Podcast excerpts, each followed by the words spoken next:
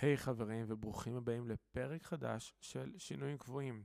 היום אני מדבר עם חבר יקר, איש אהוב מאוד, חכם מאוד, בשם יוסי קופלר. Uh, יוסי הוא פסיכולוג קליני, בעל דוקטורט מאוניברסיטת UCL שבלונדון, ועובד שם uh, ב-National Health Services. Uh, הוא בעברו בארץ גם עבד במחלקות סגורות, במחלקות ילדים, גריאטריה ועוד. את הפרק הזה שהקלטנו ממש בתחילת הסגר השני, כשאני בתל אביב והוא בלונדון, אה, הוא בעצם שיחה שהייתה לנו די ארוכה לתוך הלילה, שהוא בעצם מסע שממש מתחיל במורכבות של הקונפליקט של תפקיד הפסיכולוג החינוכי, קצת מדברים על החוויה האקדמאית, אה, עוברים דרך החוויה של מטפל בתקופת הקורונה.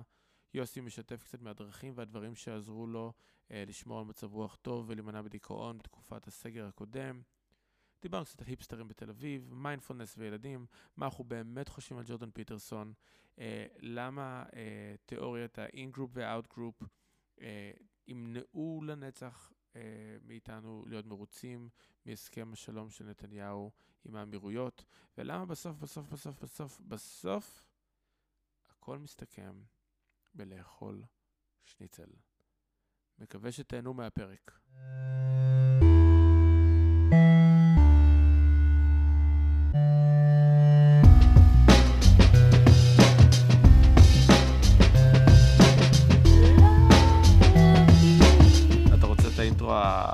כאילו המרגש, את הכניסה? אחי, תן לי את זה. אני, תן, אני מחכה פה. תן לי את זה. טוב, יוסי פאקינג קופלר. אה, אה, הנה הטייטלים שלך, אתה רוצה, אתה רוצה להרגיש מאוד מקצועי או חצי מקצועי? להתחיל מפסיכולוג קליני או להתחיל מעבר מרמת גן, תל אביב ללונדון?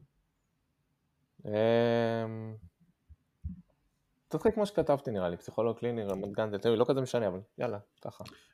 לא, כול, לא כולם יודעים פה ש, שהאורחים כותבים לעצמם את, ה, את, ה, את האינטרו, וחלק גדול מהרעיון, אתה כתבת אותו לפני שהתחלנו בכלל, אני, אני, מקריא, אני מקריא טקסט. בדיוק. אה, אז בואנה, יוסי קופלר, דבר ראשון, אני רוצה להתחיל מזה שאנחנו בעצם אה, מכירים עוד מהתואר בפסיכולוגיה שלנו, ביחד. Uh, אתה אמנם הגזמת עם זה והמשכת עוד ועוד ועוד, אני הפסקתי אחרי התואר הראשון, אבל uh, למי שלא מכיר אותך, יוסי קופלר, בן 38, פסיכולוג קליני, ומזל טוב, שבוע שעבר סיימת את הדוקטורט בקלינית בלונדון. Yes. אנחנו נדבר על זה עוד שנייה, במקור מרמת גן, איך כתבת לי מרמת גן תל אביב? בוא רגע תסביר לי, תסביר לי שנייה מה. תסביר לי, why, why wouldn't you commit לרמת גן? א', עלית פה נראה לי על סוג של שסע חזק שעובד אצל אני, אני, אני, מרגיש, אני מרגיש שכאילו לחצתי ישר לתוך פצע, נחתתי לתוך פצע. בהחלט, כן. תראה, בעיקרון מכיתה ז' אנחנו בתל אביב. אתה מבין? אז כאילו כל חיי, ש... שנהיה לי הכרה של ילד בוגר והלאה, mm-hmm.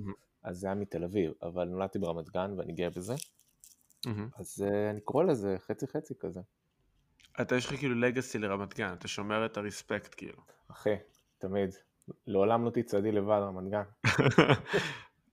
חוץ ממעבר שם בארלוזורוב, שבו, שבו את תצעדי לבד אה, בתק... בתקווה שאף אוטובוס לא עובר. בואנה, אז, אז רגע, רגע, רגע, רגע. אתה אומר, אה, אמרת לי שהרגע סיימת את הדוקטורט, נכון? ב-UCL. היי וואלק. כן, יום חמישי האחרון היה לי את ההגנה על התזה. Mm-hmm. כן, היה אש. אז בוא, בוא, בוא שנייה רגע תספר קצת מה, מה אתה תכלס עושה. מה אתה עושה כרגע בימינו? כאילו, אני מכיר אותך הרבה שנים, אני, בארץ אתה עבדת תקופה, נכון? איפה זה היה? ב... אה, בשוהם עם ילדים, בארץ נכון? עשיתי הרבה דברים, בארץ עשיתי הרבה דברים. מה עשית בארץ? מה עשית בארץ? אז ככה, אה, אמ, עשיתי, התחלתי התמחות קלינית, את ההתמחות הקלינית עשיתי, בארץ יש חילוק בין מבוגרים לילדים, עשיתי התמחות קלינית אה, של מבוגר, עשיתי אותה במסגרת של באר יעקב, אבל תכלס זה היה במרפאה לבריאות הנפש ברחובות, לפני הרפורמה בבריאות הנפש, היום הכל השתנה לחלוטין, אני מדבר על 2012 אה, שהתחלתי. מה השתנה? אמ, העבירו את הכל לקופות חולים, זה נהיה פרטי, אני חייב להגיד, אני יצאתי לפני הרפורמה, אז אני לא כל כך מבין. אני רק זוכר את okay. אוקיי. הימים שלפני הרפורמה והיה בלאגן אטומי. זאת אומרת, אני זוכר את המעבר, אני הייתי בתחילת המעבר, ואז פשוט היה בלאגן הטוב מבחינת מערכת מסוימת ששנים עובדת בצורה מסוימת, פתאום צריכה לשנות, זה תמיד קשה. ככה כדי, עשיתי במקביל, עבדתי בתור פסיכולוג חינוכי. אוקיי, okay. שזה מה, מה זה אומר? מה זה אומר? עבדתי עם עובדים. פסיכולוג חינוכי זה אומר שעיקר ההתערבויות שאתה עושה במסגרת בית ספר, נגיד בית ספר. יש לו את המורים שלו ויש את ה, נגיד את היועץ או יועצת, אז יש לכמה, לכל כמה בתי ספר בדרך כלל יש גם פסיכולוג, שאו שאתה מבצע התערבויות, מה שנקרא עם הורים, נקרא הדרכת הורים, לעזור להורים, או שאתה עושה אבחונים לילדים שלהם, או שאתה עושה התערבות בכיתה, שזה לעבוד עם המורים. אמ, זהו, זה... תגיד, כן. אני רוצה אותך על זה רגע שאלה. אה, כמה... אני חושב שתמיד כשמסתכלים על מערכת החינוך, על כל מיני דברים כאלה בישראל, אז תמיד התשובה היא not enough. כן. זה לא תמיד נכון, זה לא תמיד הוגן. איך, איך אתה מסתכל על החוויה הזאת, גם מהצד שלך כ... נקרא לזה the caretaker, נותן השירות יותר נכון, אה, לאותם ילדים, לאותן משפחות, אה, ואיך אתה רואה את זה בעצם, איך הייתה החוויה הזאת של לחוות את זה? אם אתה זוכר. להיות נותן השירות הזה? אה, להיות שם, אתה יודע, אתה, אתה, אני מניח שמצד אחד אתה מתערב ברגעים שהם לא, שהם כמעט תמיד לא פשוטים. אמ, תראה, ב... תראה, פסיכולוג חינוכי זה תפקיד שהוא, לדעתי, אולי אחד התפקידים הכי... זה מצחיק, אני אומר תפקידים ואני קולט שאני כאילו, בראש אני נכנס כאילו לסלנג צבאי. ובאיזשהו מקום אני חושב שזה ממש ככה, חייב להגיד את האמת. אה, בשונה מפסיכולוג קליני, אתה יודע, שהוא כאילו סוג של, אה, לפחות בעיני עצמם, הם סוג של רופאים כאלה. אני יושב בחדר שלי, יש לי כיסא, יש לי עוד כיסא, וזהו. ואני, אתה יודע, אני מטפל באנשים. אמ, פסיכולוג חינוכי עושה מיליון דברים, זאת אומרת, אה, אתה, אתה נמצא בבית ספר, שזה סביבה שלא מבינה מה זה, מה זה פסיכולוג, וזה גם לא התפקיד שלה. ואתה אמור מצד אחד ללמד את המסגרת שאתה עובד איתה, מה אתה יכול לעשות בשבילם, mm-hmm. ומצד שני לעשות את זה, אה, תוך כדי שאתה מלמד אותם, מה הם צריכים, הם אפילו לא יודעים מה הם צריכים לדרוש ממך, הם יודעים שיש להם פסיכולוג, זה לא אומר להם יותר מדי כלום בדרך כלל. כאילו המורים, ההורים, מי? כולם, המנהל, okay. אוקיי. המורים, ההורים, אף אחד לא מבין, יש סטיגמה מאוד רע, כן, זאת אומרת, מה, ללכת להגיד להורה, תשמע, תשלח את הילד שלך לפסיכולוג של הבית ספר, זה נחשב אסון טבע, mm-hmm. אז אתה צריך לעבוד גם עם זה. יש דרישות פורמליות, כי במקום, אם בתור פסיכולוג קליני, אני, בזמנו אני זוכר, לא יודע מה זה היום, אתה עובד של משרד הבריאות, פה אתה עובד של המועצה או של העירייה. אה, זה, מוח, זה ראש אחר לגמרי. אם לצורך העניין אה, בתור פסיכולוג קליני, לצורך העניין הנאמנות שלי לחלוטין למטופל, בתור פסיכולוג חינוכי, פה, זה, פה זה, יש שיקולי מערכת פתאום, יש שיקולים שלמשל עבדתי בעיריות, כן, אז יש את השיקולים של העירייה, מה העירייה רוצה לעשות, יש שיקולים של הבית ספר, יש שיקולים של הילד. מה, מה זאת אומרת? תן לי, אה, אם אתה יכול, ת, ת, ת, תפור את זה לקונקרטי שנייה. זאת אומרת, מגיע לך עכשיו ילד שיש לו בעיה. Mm-hmm. נכון? זה בעצם אנחנו מדברים. זה, mm-hmm. זה, ואז אתה, יש לך את התשובה שאתה רוצה לתת, אה, את, את, ה, את החוות דעת שאתה רוצה לתת, או את נקרא לזה המשך טיפול או הענות שאתה רוצה לעשות. Mm-hmm. ואז, ו, וזה אתה אומר, זה הגרסה הקלינית הקלאסית. אני מול בן אדם, יש לו צורך, יש לי דרך או אג'נדה של איך מטפלים בה, יהיה skill set מסוים של להתמודד בסיטואציה, אה-הא. ועכשיו, אה, במשחק הזה אתה אומר, יש לי פה עוד שני צדדים, יש לי בית ספר שיש לו אינטרס משלו בטיפול, אה-הא. ויש לי... אה, ויש לי עירייה שיש לה אינטרס בטיפול. כן. מה, רגע, מה, שמי שמאזין לא יודע, mm. כי אני כנראה אערוך את זה, או שלא וזה, uh, זה שבעצם שקפצת לשיחה להגיד לה טוב להורים. ואתה בעצם גר, אתה גר בלונדון עשור, נכון? זה עשור, לא. מעל עשור. אני עושה הלוך חזור לונדון תל אביב מעשור, אה, האפיזודה הנוכחית היא מ-2016, כן. מ-2016 כאילו, ו... את, אתם משמרים את זה עם המשפחה? אתם מכירים מדברים כל יום וזה? איך זה הולך? אני משתדל, ב, ב, תראה, אני משתדל אה, לעשות את זה כל יום, במיוחד עכשיו בזמן ה, כל הקורונה והסגר והדבר הזה. עכשיו, כמו שאתה מבין, אתה יודע, זה לא שיחות עומק שאתה מדבר עם מישהו כל יום, הכל בסדר, כן? לא, זה, זה touching bases כזה, זה כאילו לשמוע, לשמוע, להרגיש. בדיוק, ממש ככה, ממש ככה. כן. שזה לדעתי הדבר החשוב, המקום הזה שאתה, הנגיעה היומיומית היא החשובה, לא הדברים הגדולים, זה לא כזה מעניין. אני, אני, אני מסכים איתך, אנחנו אבל רגע נחזור לזה, אני רגע רוצה שנייה להתמקד ב... בסיפור שהתחלנו שם. כן. אז בעצם אתה בא ואומר, יש לי שני שחקנים, יש לי את מה שאני רוצה לתת כקלינאי, ואז בעצם יש לי את העירייה ויש לי את הבית ספר. איך נראה, או מה בעצם נראה סל האינטרסים של בית ספר או עירייה? אני אתן לך דוגמה. אה, אינטרסים זה נשמע מילה גדולה ואולי אפילו קצת אפלה, אז בוא, בוא נוריד את זה, אין קונספירציות, כן? אבל, לא, אבל יש מערכות שכל מערכת חושב, רואה דברים בצורה אחרת וחושבת בקנה מידה אחר ואתה צריך איכשהו לקשור את כל הקווים האלה לתמונה אחת. דרך אוקיי. אגב, אני מדבר כאילו, אתה יודע, עבדתי כולה שלוש-ארבע שנים בתור פסיכולוג חינוכי, אז בוא... הייתי פסיכולוג מחליף, הייתי פעמיים. אז ככה, עכשיו נגיד עשיתי אבחון לילד. עכשיו, אני, אתה יודע, יש לי את המסקנות שלי, אמ, על בסיס הכלים שעבדתי איתם. עכשיו, משרד החינוך כל כמה זמן מוציא תקנות משלו, אז לצורך העניין, התקנות שהיו נכונות, סתם, ניתן לזה תקנות של הקלות במבחנים, כן? Okay. אוקיי. עכשיו, אין, אין אבחון בעולם שיודע להגיד הקלות במבחנים. אין, אין כזה אבחון. Okay. כן? אוקיי. אתה מקבל ציונים גולמיים, שאתה מבין מה ילד יכול לעשות, מה, איפה יש לו חוזקות, איפה יש לו חולשות, ואז אתה מדמה לעצמך, אוקיי, מה אני יכול לעשות, מה אפשר לעשות כדי לעזור לו. ואז משרד החינוך כל כמה זמן מוציא איזה סוג של תפריט כזה, ואומר, אם יש לכם ילדים כאלה וכאלה וכאלה, אנחנו יכולים לתת להם הקלה כזאת וכזאת, או הקלה כזאת וכזאת. עכשיו זה לא משנה אם אני חושב שהילד צריך יותר או פחות, יש לי תפריט קבוע, אני יכול לתת לו מה שנקרא את המקסימום או את המינימום, אפילו לא את, את, את, את, הבפנים. אותו דבר, אז יש לי את ההנחיות של משרד החינוך, זה יש לי גם הנחיות של עירייה, למשל, יש עיריות שאומרות לך, תשמע, אני פותחת השנה ארבע כיתות של חינוך מיוחד, יש לי ים מקומות, אז חופשי תפנו אלינו ילדים. ויש אה, מקומות שאומרים לך, תקשיב, אין כסף, אין מה לעשות, אין, לא יהיה, אז אל תפנו, או שאם תפנו נחשוב על סידור אחר או ננסה אותם לעיר אחרת, אתה מבין, אתה, חייב לחשוב כל הזמן ב, גם ב, ברזולוציה הכי הכי הכי מפוקסת נקרא לזה, הכי קטנה, וכל הזמן ברזולוציה הכי גדולה. כל הזמן לנוער בין שניהם, שפסיכולוג קליני אין לו את זה, ויש לו את הפריבילגיה לחשוב רק על, ה, רק על המטופל, אבל לצורך העניין, זה גם לחם חוקם, שהפסיכולוגים החינוכיים הם, הם לא אמורים רק לעשות טיפולים, יש להם עוד המון עבודה אחרת, כמו שאמרתי, התערבויות בכל מיני רמות. שהפסיכולוג הקליני, ההתערבות שלו היא אך ורק ברמת האינדיבידואל. אמ, זהו.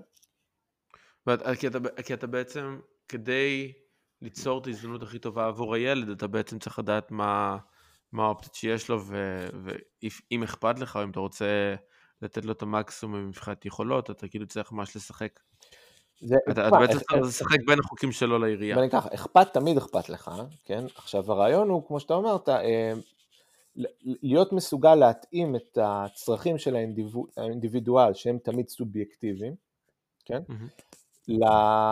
לסל הכלים שיש לך, שהוא תמיד תמיד תמיד יהיה, לא, לא, לא יתאם במאה אחוז את מה שאתה צריך. כי אתה אף פעם לא יכול להתאים מערכת לצורך סובייקטיבי ספציפי של מישהו אחד. ואתה צריך איכשהו לגרום לכל הקסם הזה לעבוד. אה, ולפעמים גם צריך לשכנע את ההורים, לא, לא, כל, לא, כל, ההורים, לא כל ההורים הם רתומים, למרות שכולם אומרים שהם כן, זה לא תמיד המצב.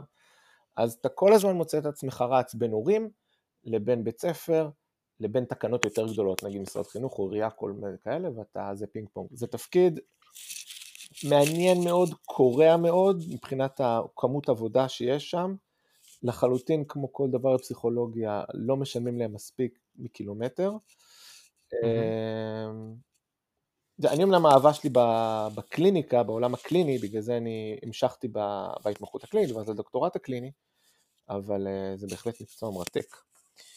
אה, זהו, אחרי זה, להמשיך פשוט מה שאלת, מה עוד עשיתי, אז אחרי זה פתחתי ש... אה, שתי חברות בארץ שמתעסקות בפסיכולוגיה, אה, החברה הראשונה... רגע, אני, אני, אני, רגע רוצה, אני רגע רוצה אותך, כי אתה מתעסק שם איזשהו נייר, נכון? אה, נכון, כן. זהו. אתה שומע את זה כאילו? אני שומע את זה, יוסי. אני אוציא את היד מהמכנסיים. אה, אין, אין, אין שום שילוב יותר טוב מאשר לדבר על תפקידך כפסיכולוג קליני לילדים, ואז המשפט הזה. אין. ואני רק רוצה שתדע שאני לא מתכוון לערוך את זה החוצה. זהו, זהו, אתה... לא, אז אז שוב, אז אני אעשה- מה שאמרתי בלי הבלאגן עם הטלפון. רגע, אנחנו אנחנו סבבה? מה איתך? איך איך הדיבוריישן שלנו? איך עובד לנו? איך אתה? מה קורה? רגע, אבל שאלתי אותך שאלה, אנחנו נגיע לזה, אנחנו מדברים. אני, אני רק רוצה להגיד לך שהדיבוריישן זה בסופו של דבר פודקאסט. זה שאני שואל אותך מלא שעות בהתחלה זה סתם כי אני רוצה שיכירו אותך קצת. אחרי. זה- אחרי זה נחפור כאילו יש לנו אה, כוס ערק ביד אה, במרחק של קילומטרים. כן, אז, אז קיצור, אז אה, רק נמשיך, היה לי שתי חברות בארץ לפסיכולוגיה, אחת אנחנו הכנסנו, הראשונים שהכנסנו מיינדפולנס לבתי ספר בלוד, הכשרנו. צוותים חינוכיים, זה היה דרך אגודה שנקראת אנטה, איזושהי אגודה בודהיסטית כזאתי, שיושבת. בלוד. אה, תשמע, היה מדהים, פרויקט, אה, מן הסתם לוד, אז ערבים ויהודים, היה, היה, היה פרויקט מדהים, אה, עזבתי הכל כדי, סגרתי הכל ועזבתי הכל כדי להגיע לפה, לצערי, השותפים שלי, השותף שלי בעיקר לא המשיך את זה הלאה, אבל זה היה מדהים. מהמם. אה, דבר שני שעשינו היה לעבוד עם מיינדפולנס ועוד אה, שיטה שבאתי לפה כדי להתמחות בה יותר, מה שנקרא Compassion Focus Therapy. compassion focused therapy? זה נכון. אוקיי. אז היינו הראשונים בארץ עוד פעם. אה, הראשונים. מה זה אומר? אני למדתי את זה פה, הבאתי את זה לארץ. זה היה נורא פשוט. מה זה אומר? עוד שנייה אני אגיד לך, תסיים את הזה. אה, עשינו את זה עם אה, מה שנקרא תחלואה כפולה בהוסטלים באשדוד. תחלואה כפולה זה אומר אה, התמכרות, אה, lifelong, מה שנקרא, של התמכרות למשהו, בדרך כלל חומרים אסורים, אה, על top של, על, בנוסף ל... בדרך כלל סוג של מצב נפשי מסובך, שוב, בדרך כלל כל החיים. אז אה, עשינו את המדיטציות וזה, וזה היה מדהים, ועד עד כדי מצב שהצוותים הרפואיים רצו ללמוד מאיתנו, וגם. אותם הכשרנו. שוב, היה, היה מטורף, עזבתי את הכל כדי להגיע לפה. אה, זהו, זה, זה מה עשיתי. אתה רוצה להסביר לך על אה, CFT? אני אסביר לך על CFT. כן, אבל אני רוצה רגע לשאול אותך שאלה, כי אתה, אתה בעצם מהתואר, עשית את התואר הראשון פה בארץ, נכון? נכון, באקדמית. נכון. אה, ומאז, ומשם המשכת למכון של אה, אנה פרויד, כן, הבת, כן. אה, הבת של ו- ופסיכולוגית, אה, פסיכואנליסטית, נכון? מוכרת בפני עצמה. או, ש, או שהיא לא הייתה פסיכואנליסטית בעצם. לא, לא, הייתה, הייתה פסיכואנליטיקאית, אנה פרויד center, מה שנקרא, מקום קסום בלונדון, אה, מהמם. בינתיים הוא עבר, אה, הוא עבר למקום אחר בעיר, אני באמת עשיתי את זה בסוג של שכונת מגורים, זה ממש במרפאה ההיסטורית שלה, אם, אם מישהו פעם ירצה ללכת מוזיאון פרויד בלונדון, אז הבית ממול זה היה אנה פרויד center. מה גרם לך ללכת לשם? מה יש שם כאילו שהוא מיוחד בעצם? אה, האמת לא היה לי מושג, לא כל כך לא היה לי מושג שלא ידעתי שהמרכז עצמו הוא למעשה חלק מאוניברסיטה, איפה שאני עושה את הדוקטורט מ-UCL. אה, לא היה לי מושג, לא, לא ידעתי כלום, פשוט הייתי בגעה, אה, זוכר את ההתנדבויות של התואר הראשון, אתה בטח זוכר. אה, ושם בדרך כלל, באיזה חמישה מתמחים שונים אמרו לי, אל תעשה תואר שני בארץ, יש מקום אנה פרויד center, לשם אתה טס. סיימנו את התואר הראשון, אתה יודע, אז... לא שאלת, לא שאלת למה אף פעם? ש- שאלתי, כולם סיפרו לי, אתה יודע, איזה מגניב, איזה פה, איזה שם. באותו אוקיי. זמן גם חשבתי בכלל לטוס לברלין, היה לי איזה עסקים שם. קיצור, היה לי עניינים שם, אמרתי, וואלה, אז אני, אולי בכלל אני אעזוב הכל ואני אטוס לברלין. אז הגשתי אה, מועמדות לתוכנית בברלין, לא בפסיכולוגיה, בלימודי תרבות, אם אתה זוכר את נתן שניידר, ברור. הפרופסור שלנו הוא זה שהגיש אותי לשם. אה, באמת? רגע, רגע, רגע, רגע. כן. אני יודע שזה לא אומר כלום לאף אחד אחר ממי שמקשיב לנו כרגע. אבל. אבל. אז תדע לך שא' את פרופסור נתן שניידר, הוא יושב ב- בבית קפה שאני לרוב יושב בו. אז אני רואה אותו הרבה. בזמנו זה היה תולעת ספרים, זה היה, הלכתי איתו לשם כמה פעמים, זה המקום שלו, כאילו. נכון, הוא היה יושב תולעת בתולעת ספרים. ספרים היש- הישנה, נכון, נכון, נכון. ישנה ממש. ואז אה, הוא היה יושב באחת העם האגדית. אה, ואז הוא עכשיו יושב הרבה בקפה 51. עכשיו, אני חושב שפרופסור נתן שניידר, שימו שאני עדיין אומר פרופסור נתן שניידר, כן? כן, כן, אני לא מוותר על התואר הזה אצלו. אז הוא ממש היה, הוא היה מעין פרופסור שאו שינה לך את החיים, או לא היה אכפת לך ממנו בכלל. כן. זה כאילו, לא, לא היה אמצע, לא היה אנשים שהיו סבבה איתו. או שהיו אנשים שהיו מבריזים מהשיעור הזה באופן קבוע, ובחיים לא, לא זוכרים איך הוא נראה, איך הוא נראה, והחצי השני זה אנשים שהיו מאופנתים, אני זוכר שהיינו יושבים שם בשיעור שלו, ולי הוא שינה את החיים בכל התפיסה על, על פילוסופיה. איך? איך הוא שינה את החיים? הוא פתח לי בכלל את העולם הזה של פילוסופיה, של... של לא, זה לא חשיבה ביקורתית, כי זה יותר בא מסוציולוגיה, אבל יותר השאלה אולי קצת על איך שואלים שאלות, או על איך... אה, אה, אתה יודע, כלומר, אה, נקרא לזה החפירה שהיא טיפה מעבר, או החשיבה מעבר על דברים. אה, אני חושב שהוא עשה את זה, א', כי הייתה לו המון כריזמה. שוב, אם אתה בן אדם שאתה פתוח לתדר הזה, כלומר, אתה, אתה חייב לרצות לאהוב את זה. כן, זה כן. לא, זה לא, זאת אומרת, כשאני אני אומר פה את המילה כריזמה, אבל זה לא כאילו, אה, זה לא כאילו רוב לאו נכנס לחדר, כן? זה לא כריזמה כזאת. כן, כאילו, בוא. כאילו, כאילו, כן, זה, זה, לא, זה לא כאילו, זה לא כאילו ג'ון האם מרצה. אה, אבל אם אתה קצת פתוח, אם אתה קצת מתעניין ואתה קצת אוהב ספרות ואתה קצת אוהב אה, אה, לחפור טיפה מעבר, אז הידע שלו וההתלהבות שלו, there were, כאילו, there was no second to that. הוא היה כל כך נלהב. נכון? והוא דיבר והוא היה קופץ בין כזה גרמנית לאידיש לצרפתית, אתה כאילו היית כל הצדדים של מלחמת העולם השנייה היו לך בחדר באותו זמן.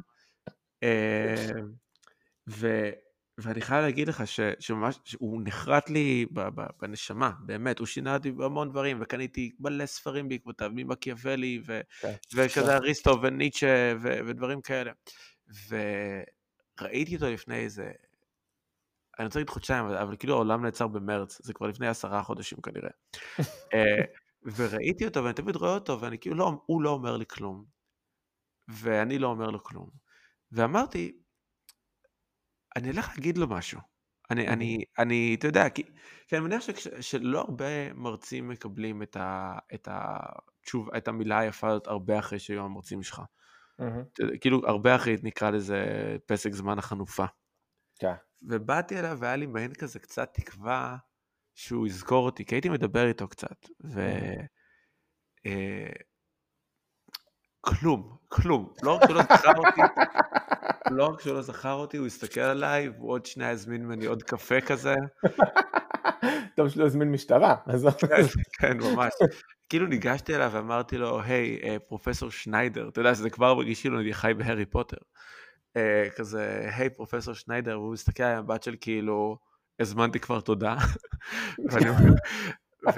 תרמתי בבית. תרמתי בבית, אל תפגע בי. הנה הכסף שלי, אל תפגע בי.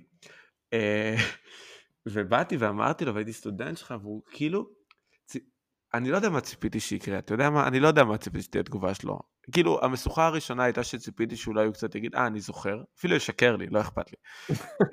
אוקיי. אה, ואז במשוכה השנייה ציפיתי שתהיה איזה התרגשות, או איזה כיף שאתה בא ואתה אומר לי את זה, אבל לצערי, מה שקיבלתי הייתה האופציה השלישית של, אה, אה אוקיי.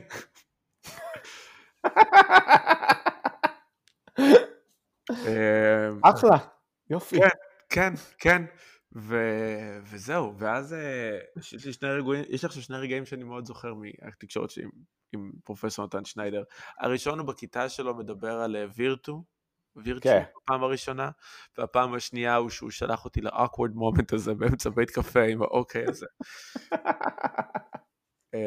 וכאילו חשבתי, ואני זוכר שחשבתי לעצמי אחרי זה, אתה כאילו בן אדם יודע לצוטט 80 מיליארד מאמרים, לא מצאת מילים חוץ מאוקיי, כדי להוריד מהמבוכה של הסיטואציה. אה, כן, non-related. לא, הכי related בעולם, אחי. זה, אני רוצה, אתה יודע, אני, תקשיב, אני איתך, אני רק אחזק את מה שאתה אומר. שניידר בזמנו, פרופסור נתן שניידר, כמו שאמרת, אמ, לדעתי הוא מסוג, מסוג האנשים האלה שאתה יכול, אתה תראה רק באקדמיה. אין, אין אותו בשום מקום אחר בעולם. זה סוג של אה, צורת חיים שלא יכולה לשגשג בשום מקום חוץ מהאקדמיה. לא, כי, כי הוא הקדיש את עצמו ללהיות מסוגל להחיות מחדש תאמות ורעיונות שהם לא שלו. לא יודע, תשמע, בסוף הוא אקדמאי, הוא כנראה כתב דברים, הוא, אני גם בזמנו זוכר שהוא התגאה שהוא קיבל את המאמר הכי חשוב באיזה ז'ורנל מאוד חשוב של סוציולוגיה בעשור הזה, לא, לא משנה, אבל מה שאני כן. להגיד, הוא בהחלט ידע לתת חוויה, אני מסכים איתך, אני מסכים מאוד שזה שהתחברת אליו או שלא התחברת, וזה הסוג של, אה, איזה סוג של תענוג גיקי כזה. מאה אחוז גיקי. זה אנשים ישבו שם בקטע של כזה, אתה יודע, הוא גם, אתה יודע, אני זוכר שהוא הביא לנו, אה, אם אני זוכר נכון, כמעט כל שיעור הוא פתח באיזה סוג של עבודת אומנות כזאת קלאסית, ואז נכון. הוא אומר, זאת הייתה התקופה, ואז התחיל להסביר משם על דברים. נכון. ואתה, אתה כאילו, אתה יודע, הלכת, תשמע, האקדמית, הרבה חבר'ה באו סתם לעשות תואר, הרבה חבר'ה באו בשביל ההורים, הרבה חבר'ה באו כי הם אהבו, לא ידעו בכלל מה הם רוצים מהם. ואת, ואתה יודע, באת ללמוד מדעי התנהגות, או באת ללמוד פסיכולוגיה ועשית מדעי התנהגות, לא יודע. ופתאום הוא בא לך, הוא מוציא אותך, פשוט, הוא הוציא אותנו למקום אחר, למקום אחר לחלוטין, ו, ובעיניי זה המקום שאני זוכר שאמרתי לעצמי, אותי מפה לא מוציאים. אותי, זהו, אני כאן, הגעתי, טוב לי, כיף לי, זהו. אולי אחת הסיבות שבגללם המשכתי עד אה, זה, אבל כן, הייתי סוג של אכזבה, כי הוא, הוא לגמרי הגיש אותי לברלין, זו אוניברסיטה ש... Okay. אותי זה היה הומבולט, אה, זו אוניברסיטה שהוא כאילו עושה שם, עשה שם שבתונים או כאלה וזה. אה, אתה חייב להעיף את הנייר הזה ממך, אתה חייב להעיף אותו ממך. לא נגעתי בו עכשיו. אה, אני אגיד לך מה אתה שומע, אחי, אתה שומע את זה. נכון. זה לא נייר, אחי, זה אני מזיז את הזקן על, ה, על המיקרופון. זה כמו, איך קוראים לזה ז'אנר? זה MS, AMSR, נכון? MSAM, בטח זוכר קוראים לזה. כן, כן. אוקיי, אז אני אדע להחזיק את הראש. כן. אה, לא, אז קיצור, אז uh, הוא, הוא היה עושה שבתונים באיזה, בהומבורד בברלין, והוא, והוא כאילו שכנע אותי להגיש לשם, וניגשתי, ואמרתי לעצמי, יאללה, לשם נלך, זה מגניב. ואז החבר'ה, כאילו, שוב, לימודי תרבות, כאילו, אף אחד, שקר כלשהו, סתם, יש לוקח חזרה. אייל גולן.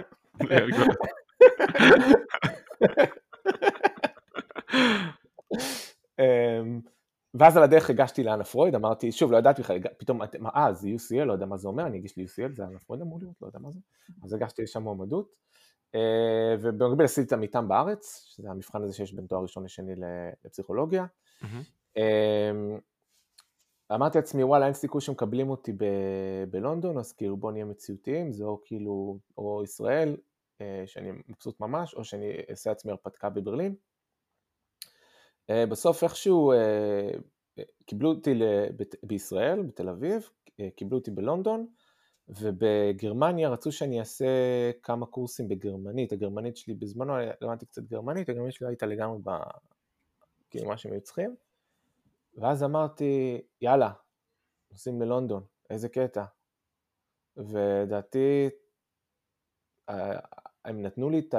את ה, את ה זה שהתקבלתי, אתה יודע, אם אני זוכר נכון, ממש ברמה של שבוע, שבועיים לפני, אז אתה, הייתי צריך לתקתק הכל באטרף, ועפתי.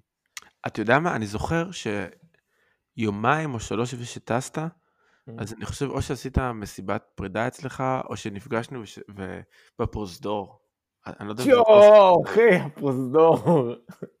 זיכרונו לא לקללה. זיכרונו לקללה. עכשיו, אה, כן, אני לא חושב, אני, אני רוצה להגיד לך שאני חושב שרוב הבעלים של המקומות שהיינו יושבים בהם פעם, אני חושב שבשלוש שנים הקרובות על כולם יהיה תחקיר כלשהו. אה, זה קצת, זה קצת מצער להגיד את זה. אה, זה קצת מצער להגיד את זה, אבל, אבל זה קצת ככה. אבל זה קצת ככה, אני, אני רואה... תשמע, תשמע, אה, אני... לטובה, אגב, לטובה, רגע, אני מניח. רגע, אני, אני, אני אגיד אייל גולן. אוקיי. ואחי, היה הרי את הפרוזדור ואת ריפרף.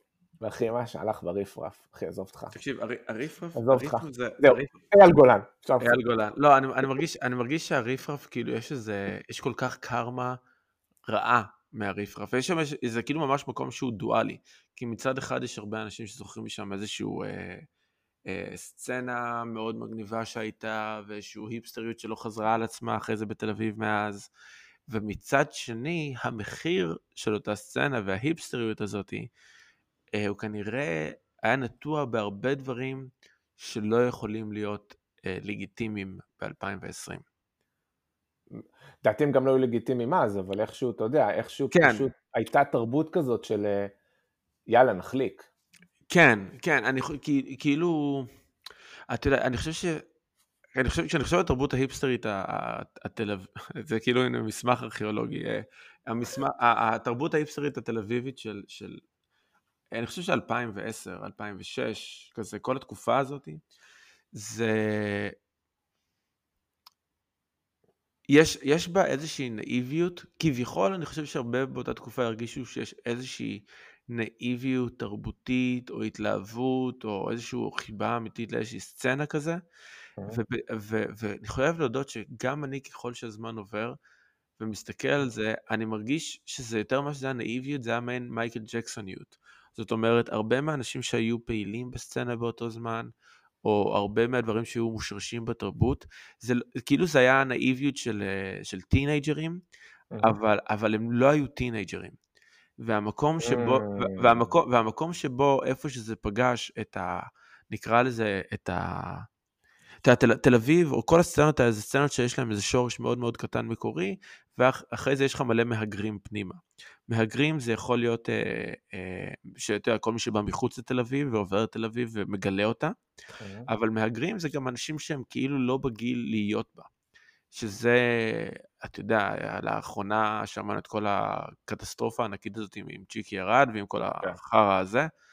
אה, וכאילו זה, זה, אני חושב שאולי זה יצר מעין אווירה שהרבה חבר'ה שהיו כבר בבני 20 פלוס פלוס פלוס שלהם, הם כאילו הרגישו או חשבו שהם אה, מביאים איזושהי טהורות, אה, איזשהו, לא יודע מה להגיד טהורות, איזשהו נאיביות, אבל הם לא היו נאיבים, כי הם היו אנשים מבוגרים שכאילו נהנו מהילדותיות של עצמם, אבל הם לא היו ילדים. Mm. ואז, mm. ואז, ואז כשאנשים חדשים שהיו צעירים, שהצטרפו, הם מצאו את עצמם, כי מצאת אנשים אה, בני 25, 6, 7, 8, אני הייתי אז נראה לי בן 22, אה, הם, היה להם איזשהו רפרנס או, או התנהגות חזרה שכאילו you could communicate with. ולבן ה-22, פי 100 אני מניח לבת 16-17, זה כאילו מאוד מאוד קסם, אבל חצי מהסצנה היה בעצם grown-ups, ש... שאתה יודע, אני, אני מניח שבחוויה האישית שלהם היה להם איזשהו ריפוי לתקופת הילדות שלהם. אתה יודע, אתה יכול לדמיין שכל מי שהיה בין, באותו זמן בין 26, 7, 8 בריפרף, מעולם לא היה מגניב כילד בחטיבה או בתיכון. אתה יכול להניח את זה די בקלות, ואני כאילו חושב שזה נתן להם פתאום את האדרת הזאתי, והם כאילו פתאום ניסו להשלים פערים הפוכים בצורה מאוד מאוד עקומה. אני לא מצדיק את זה, חס וחלילה. אני לא, אני כאילו מנסה לחשוב מה, מה אני, זה היה. אני הולך, אני הולך כאילו אה, חצי לערער על מה שאתה אומר, ואז להשלים את זה בעיניי, כן? גו. אה, תשמע, א', אני, אני, איך אני אגיד את זה במפורש, לא הייתי חלק מהסצנה, זאת אומרת, תמיד הייתי, אני זה בכלל קטע בחיים שלי, תמיד הייתי אאוטסיידר בכל מיני מקומות, אז כאילו, אתה יודע, אם כזה ותיקי הסצנה אה, יגרדו בפדחת, פד, פדח, פדחתיהם המקריחות ברגעים אלו, הם לא יזכרו אותי כנראה, כזה, אה, מה, יוסי, מה? וואלה. אמ, לא הייתי מעורב, הייתי בכל המקומות האלה, לא הייתי, לא, אף פעם לא התערבבתי, כמו שאמרת, לא, אפילו... הכרת שהיא קיימת, הכרת את המקומות, הכרת... הכרתי שהיא קיימת, הכרתי אפילו חלק מהחבר'ה, כן? אבל כן. לא הייתי איזה גורם מרכזי בסצנה שאני יכול לדבר בשמה. אבל מצד שני, אני חושב שזה כן נתן לי איזה סוג של אאוטסיידריות, זה נתן לי גם מקום להסתכל על זה בפרספקטיבה טיפה יותר רחבה. אמ, ותשמע, נראה לי שה... הסצנה שהייתה בזמנו התאגדה סביב הריפרף, אני לא זוכר אם אתה זוכר את הטור של, אה, איך קראו לו, איתמר הנדלמן? איתמר הנדלמן סמית הוא קורא לעצמו? מי המתופף? אה, לא. לא, לא. הוא היה כתב בהעיר, והיה לו אוקיי. שם, היה לו, אה, נו, היה לו, איך זה נקרא, איזה טור או משהו שנקרא, נראה לי name dropping או משהו כזה. אה, דרך אגב, אולי, אולי אני אומר שם אחר, אבל אני מחפש את זה. קיצור, והוא הוא כל הזמן כתב, אתה יודע, אני, אני יושב, זה, זה היה ככה, זה היה את הריפרף שהוא יחצן אותו חזק, mm-hmm. והיה את הקנטינה, כן, זה היה באותו, זה, זה, זה כבר... או שזה, או שזה היה קצת אחראי, אבל הוא, הוא, הוא כתב על שניהם, בסדר? הוא כתב על אוקיי. שניהם, הוא, הוא חזק, יחצן אותם, מהמם. ולדעתי כמו הרבה דברים שהולכים לעיתון או למדיה בכלל, הוא יצר קריקטורה של המציאות ולא המציאות. מהמם. זאת אומרת, כמו שאתה אומר, הגיעו לשם בסך הכל חבורה של אנשים, עכשיו לדעתי, הם אהבו לספר לעצמם סיפור. אנחנו היינו הדחויים והלא מגניבים, ולכן אנחנו באנו ופתאום היינו עכשיו זה, והיום אנחנו ברוק, והיום אנחנו במוזיקה, ואנחנו כאילו פתאום היום המגניב... אבל זה לא באמת ככה, אחי. כאילו, זה לא, אנחנו לא ארצות הברית, כן, שיש לנו כזה את הג'וקיז, כל, ה- כל הספורטאים, אה, ב, בלימוד, ב, נו, אתה יודע, בתיכון יש לנו את הספורטאים. אתה, לא, אתה לא הרגשת ככה בתיכון? אולי אתה מגניב? אה, אולי בגלל אה, זה לא הרגשת? אולי אתה מגניב בתיכון? תראה, אני, אני אגיד לך ככה, א', אני למדתי בתיכון דתי, אז אולי זה היה קצת אחרת. אוקיי. אבל תיכון דתי בתל אביב, אז אולי היה קצת אחרת, אבל אני זוכר את החברים שלי למשל מאליאנס, במקומות כאלה ודברים כאלה.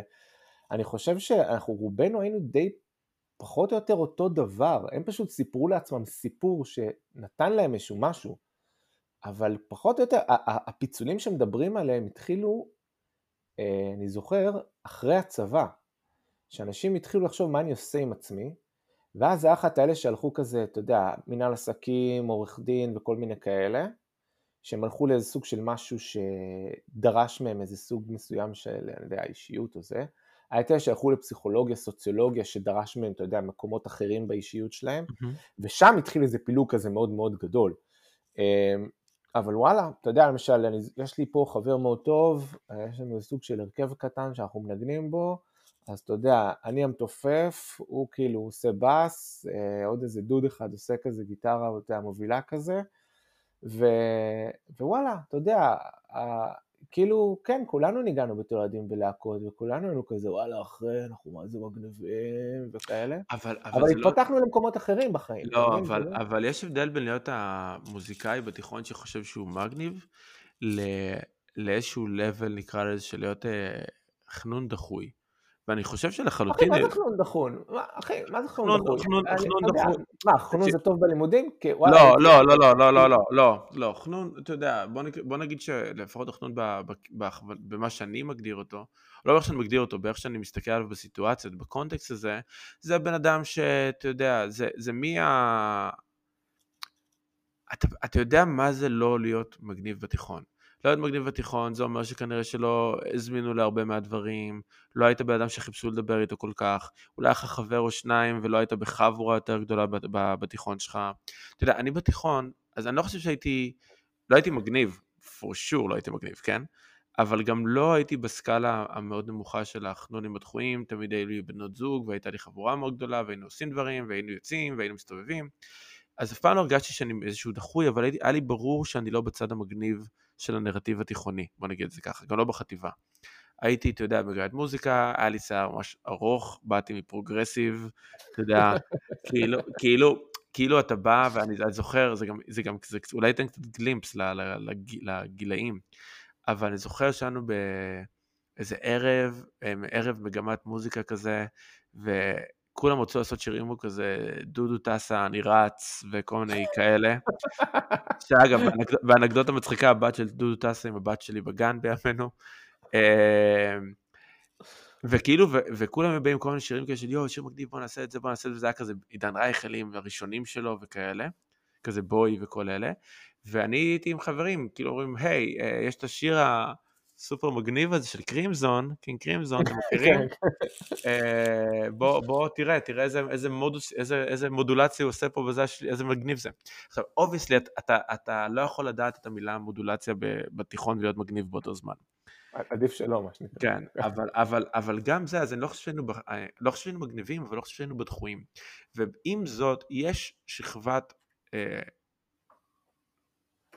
אוכלוסייה, יש שכבה מסוימת של ילדים שהם, שהם הם מעבר לזה, הם לא למה, הם באמת דחויים. אבל זה נראה כלומר... לך, חבר'ה, זה נראה לך שהדחויים האלה הגיעו אז לרפרף ולפרוזדור? כן, ו... כן, מה, כן. אתה, אתה אומר הם סוג של late bloomers, או אתה אומר שהם בכלל לא bloomers בכלל, הם פשוט זה היה המקום שלהם, כאילו... אתה, אתה יודע מה זה... ואם כן, מה אנחנו עשינו שם? כי אתה אומר, אנחנו לא היינו הדחויים, אז מה לא, אנחנו עשינו? אז, אז אני אגיד לך, אז תראה, אז בסופו של דבר, כמו כל דבר שמגיע מהשוליים, הוא מגיע בסוף לאיזשהו מרכז מסוים, ולאט לאט הוא נהיה יותר ויותר מיינסטרימי. אתה יודע, זה כמו, זה כמו במוזיקה, כי זה סקס פיסטולס, שזה בימינו זה כאילו אחד מה...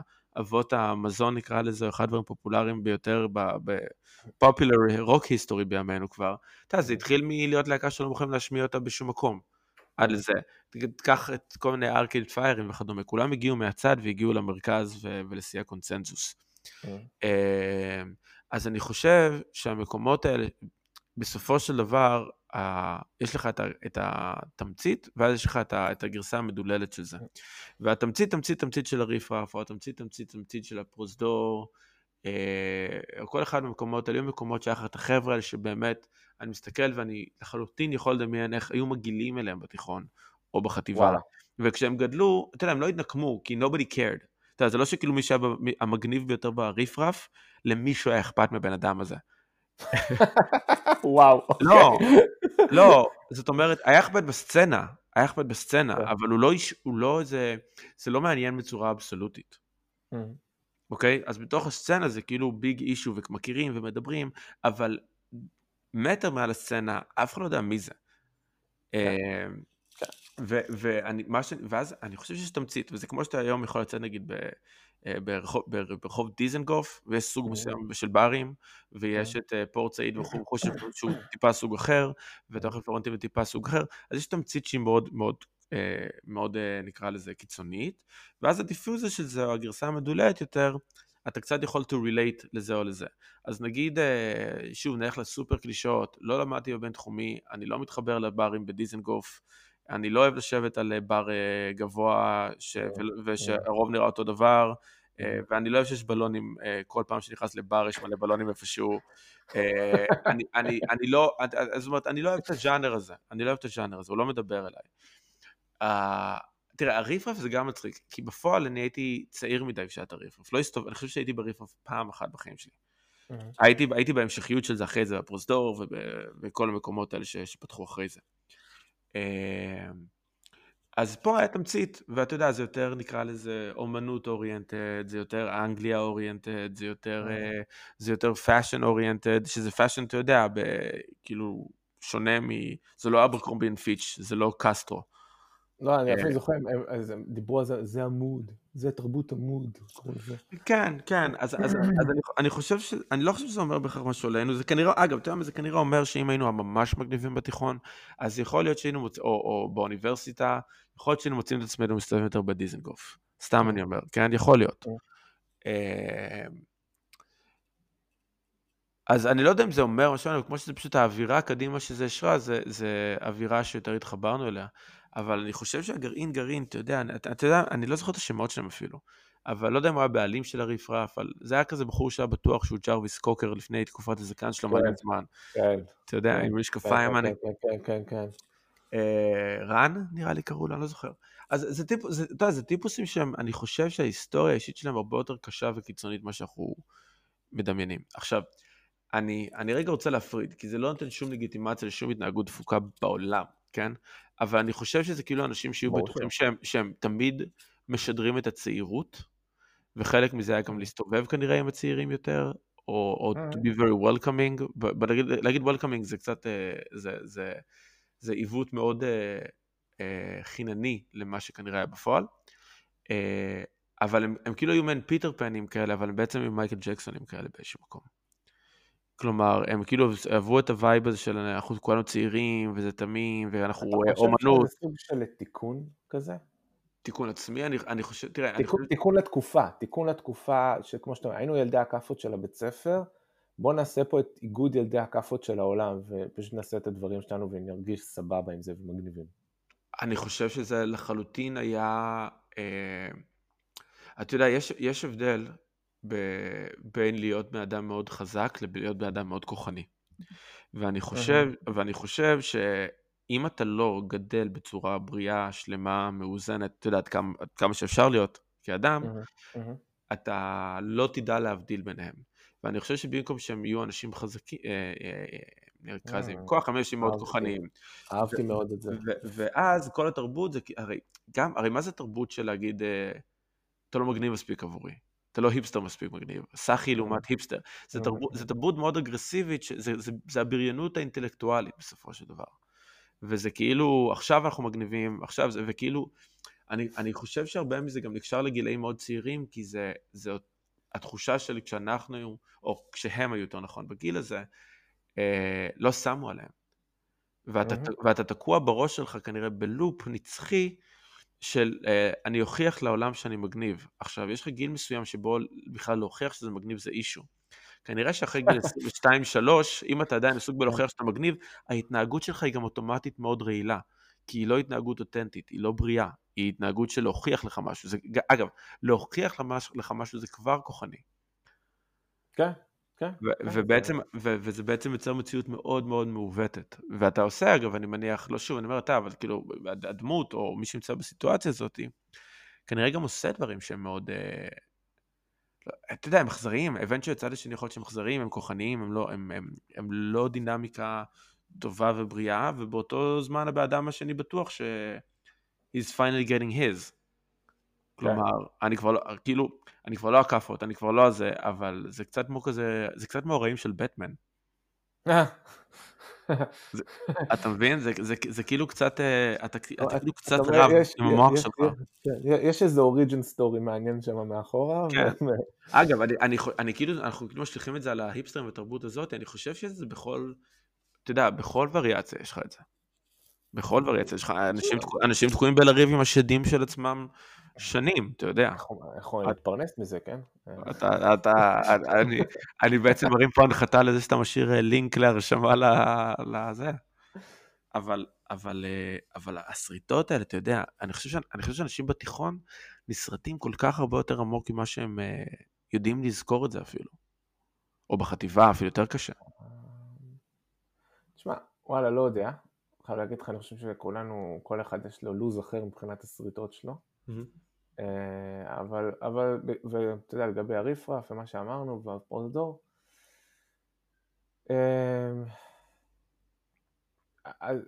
תראה, בעיניי זה סוג של שילוב של השניים, זאת אומרת, אין ספק שזה הגיע מאיפשהו, כן, שום. דבר לא, לא, לא מומצא בחלל ריק, כן. משהו מגיע מאיפשהו, אבל בעיניי שוב, זה היה בעיקר סוג של אנשים שסיפרו לעצמם איזשהו סיפור, ברור. התחברו לתרבות תמות בשנות ה-60, כל מיני המצאות כאלה, והם חיו. תקשיב, זה אמצע אוגוסט ואנשים הולכים עם קרדיגנים כן. ומכנסי זמש, אחי. זה לא... כאילו... כן, אז כל מיני כאלה, ואני מסכים איתך, אבל זה, היה סוג של תיאטרון כזה, וזה התחבש אחד על אחד, ואני מניח שכן, כמו שאתה אומר, מי צריך, תיאטרון, מי צריך לשים מסכות, מי צריך ללבוש תלבושות, כן? מישהו שכנראה מרגיש שהוא צריך את זה כדי, כדי לצאת החוצה לרחוב, אה, והוא רוצה להיות, אתה יודע, like-minded people כזה לידו. כן. אה, מבין? מבין? אני מסכים, יודע, כזה חצי, כן. אה, כן, רק, רק בסוגריים, שאמרת כזה בריונים, ואתה יודע, דיברנו על התואר והכל, אני רק רוצה להזכיר לך שבתואר הראשון, mm-hmm. שלמדנו על יונג, אז אתה, דניאל ואני, אם אתה זוכר את דניאל צור, ככה נכון, בזה, נכון. והקמנו את הבריונים היונגיאנים. אתה מבין, עכשיו אתה שואל את עצמך אם היינו מגניבים או לא, obviously שלא. אז זהו, אתה מבין, אני, אני רוצה לקשר את זה כאילו לריפרף וזה. גם רצינו לעשות חולצה אה, אה, רצינו להדפיס עליה את היונג צדק. איך בכלל הייתה לך דילמה אם אנחנו מגניבים או לא בתחילת השיחה? ואתה מבין, אנחנו חיינו בסרט, אם אתה מדבר, אז כאילו... ברור. אני לא מבין איך אנחנו לא פתחנו איזה, אתה יודע, איזה שדה ויכוחים אינטלקטואלי בקפיטריה, ואתה צורכים על כולם. ממש. לא, שמים פתק על הדלק, יונג צדק, וסוגרים את ה... אתה יודע. אבל, אבל אתה יודע מה, אז אני, אני רוצה להגיד לך שאני חושב שזה דווקא הוכחה מעולה לגרסה הבריאה של זה. כי היה לנו את הבדיחה שלנו עם זה, ש-obviously it was geeky as hell, כן? כן. אבל, אבל זה כאילו, לא היית, לא היית צריך להוכיח כלום לאף אחד עם זה. היית. היינו סבבה וזה היה מצחיק לנו, and that was it. כן. אף פעם איתנו לא נכנס לריבים עם אנשים על זה שהם לא הבינו את יונג. כאילו, חכה, אם היינו יודעים לזה זמן, אולי כן, אבל לא. בתקופתו, באותו רגע, לא. לא, באמת. אתה זוכר, אתה למדת עם פרופסור תמר קרן, נכון? קרון. קרון, משם אנחנו קיבלנו את ההשראה, כולנו, למדנו. עשינו את הסמינר ביחד אצלה, אצל הגברת. נכון. אתה חושב שלכל מי שעובר בחוויה האקדמית, יש לו איזה פרופסור אחד או שניים שהוא כאילו... אני מקווה בשבילם. כי כמו שאני אומר, זה, זה סוג של אנשים שאתה לא תפגוש בשום מקום אחר חוץ מהאקדמיה, לא. וכמו שאתה אמרת קצת בהתחלה על שניידר, הם יכולים לפתוח לך את הצ'קרות למקומות שאתה לא דמיינת. תמר... גם, סליחה, גם אתה לא, לא, עושה, לא עושה עם זה כלום אחר כך, זה לא רלוונטי, אבל זה, זה פותח אותך.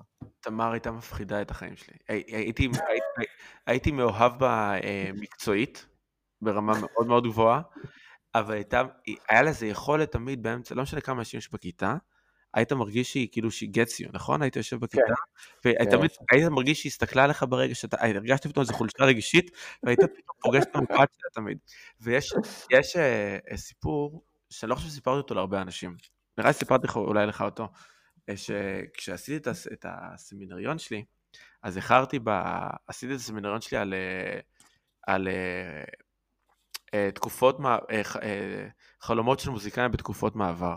אני זוכר אותו. אז... אה, עבדנו על זה ביחד קצת, כן. נכון, נכון, נכון, נכון, עזרת לי בזה מלא, מה זה עבדנו קצת ביחד, אז הצלת אותי בזה מלא. אבל אני זוכר שבאותו זמן עברתי לגור עם בת זוג, וזו הייתה קטסטרופה ענקית, אה, ואיחרתי כאילו מסצנריות שלי, כי היה לי המון המון דרמה והמון המון חוסר פוקוס, ואני זוכר שבאתי לתמר, לפרופסור תמר קרון, כי, לא, כי נתן שניידר, אמרתי פרופסור נתן שניידר, פתאום פה זה כאילו חברה שלי תמר, פרופסור תמר קרון. ואני זוכר שישבתי איתה, והתחלתי לעשות מה שכל סטודנט עושה כשהוא מאחר, לבלשט. והיא כאילו, והיא כאילו בהתחלה, אני זוכר שהיא נתנה לי את המבט הכי קומפורטינג, uh, והיא נתנה לי מעין מבט כזה של, אני יודעת שאתה אומר שטויות עכשיו, אבל אתה obviously need it, כאילו אתה חיה, אתה צריך, אתה צריך כן. חמלה כרגע. אני יכולה לכעוס עליך, אבל אתה צריך חמלה. ואז היא נעצרה, והיא שאלה אותי איזה רצף שאלות, זה כמו, היה כמו ללכת לכזה מיסטיקנית. כי היא ממש, היא ממש עשתה לי, אה, עברת לאחרונה, נכון? זה היה איזה שבועיים, שלוש אחרי שעברתי דירה, כן. ואמרתי לה, כן. והיא אמרה לי, אבל, אבל אה, רגשית אתה לא שלם עם המעבר. ואני כזה, אה, בדיוק צעקתי את זה היום על הבת זוג שלי, נכון? אה, והיא אמרת, יש לך קונפליקט עם הבת זוג. משהו כזה אני מרגיש, ואני כזה, זה כזה, what the fuck, על מה נדבר, כאילו, כאילו, צא דיבוק, צא. ו... ואז... זה, זה, זה חצי כזה צא דיבוק, חצי אתה מפחד, חצי אתה רוצה להתקרבל כזה, ורק תקח חיבוק ושתהיה אימא שלך, כאילו, כן, ממש, זה כזה. כן, ממש, ממש ארכיטיפ כזה, אם הגדולה, אתה רוצה להתקרבל ברחם האינסופי של התת מודע שלך. אה, ואז, והיא כאילו שאלה, והיא כאילו לא שאלה אותי שום דבר על האיחור של הסמינריון אחרי שאמרת שאני מאחר, היא רק שאלה אותי מלא שאלות כאלה על אה, על, על התחושה ועל החלטות מוקדמות מדי, וכאילו מעין שאלה, כזה שיחה על החיים שלי. זה כאילו הייתה שיחה על החיים שלי בלי שאף פעם סיפרתי לה על החיים שלי, אבל הייתה מאוד כן. מדויקת. ואז היא פשוט סיימה ואמרה לי, אתה יכול להגיש את זה בחודש איחור, זה בסדר. וכאילו שלחה אותי לדרכי, ואני זוכר שיצאתי משם, אמרתי כאילו, מה קרה שם? מה קרה שם? ו... ואז החרדה שלי מלאחר התמלאה בחרדה קיומית. אחרת לגמרי. אבל דבר שאני חושב שיונג זה עדיין, עד היום זה אחד הדברים שהכי שינו את התפיסה שלי לגבי uh, המון דברים. באיזה צורה? אהבתי שזה הפך פודקאסט לטיפול פסיכולוגי קל שאתה עושה לי, תודה רבה. אחי, אנחנו מדברים, אתה יודע, לא, לא יצאנו לדבר הרבה לאחרונה, אז יאללה, קדימה. נכון, נכון. אה, א', התפיסה של ארכיטיפים, התפיסה של דואליות, התפיסה של, אה, אתה יודע, זה קצת מצחיק, כי זה גם מתחבר הרבה לבודהיזם, הנושא הזה של, א', של הדואליות של הדברים, ב', להבין אה, את ההשלכות שאתה עושה ושכל הדמויות שאתה רואה בחלום שלך כזה, זה אתה, ולהבין איפה נמצאת המציאות האובייקטיבית ואיפה נמצא מה שהשלכת על זה. אה, הסימבוליזם בדברים. אה, אתה יודע, אני תמיד, אני תמיד אזכור את זה שאת ההפרדה הזאת בין פרויד ליונג, שפרויד כאילו תהה על למה יש תסביך אדיפוס, ובעוד יונג בא ואמר, רגע, אבל איך זה שלכולם יש את התסביך הזה?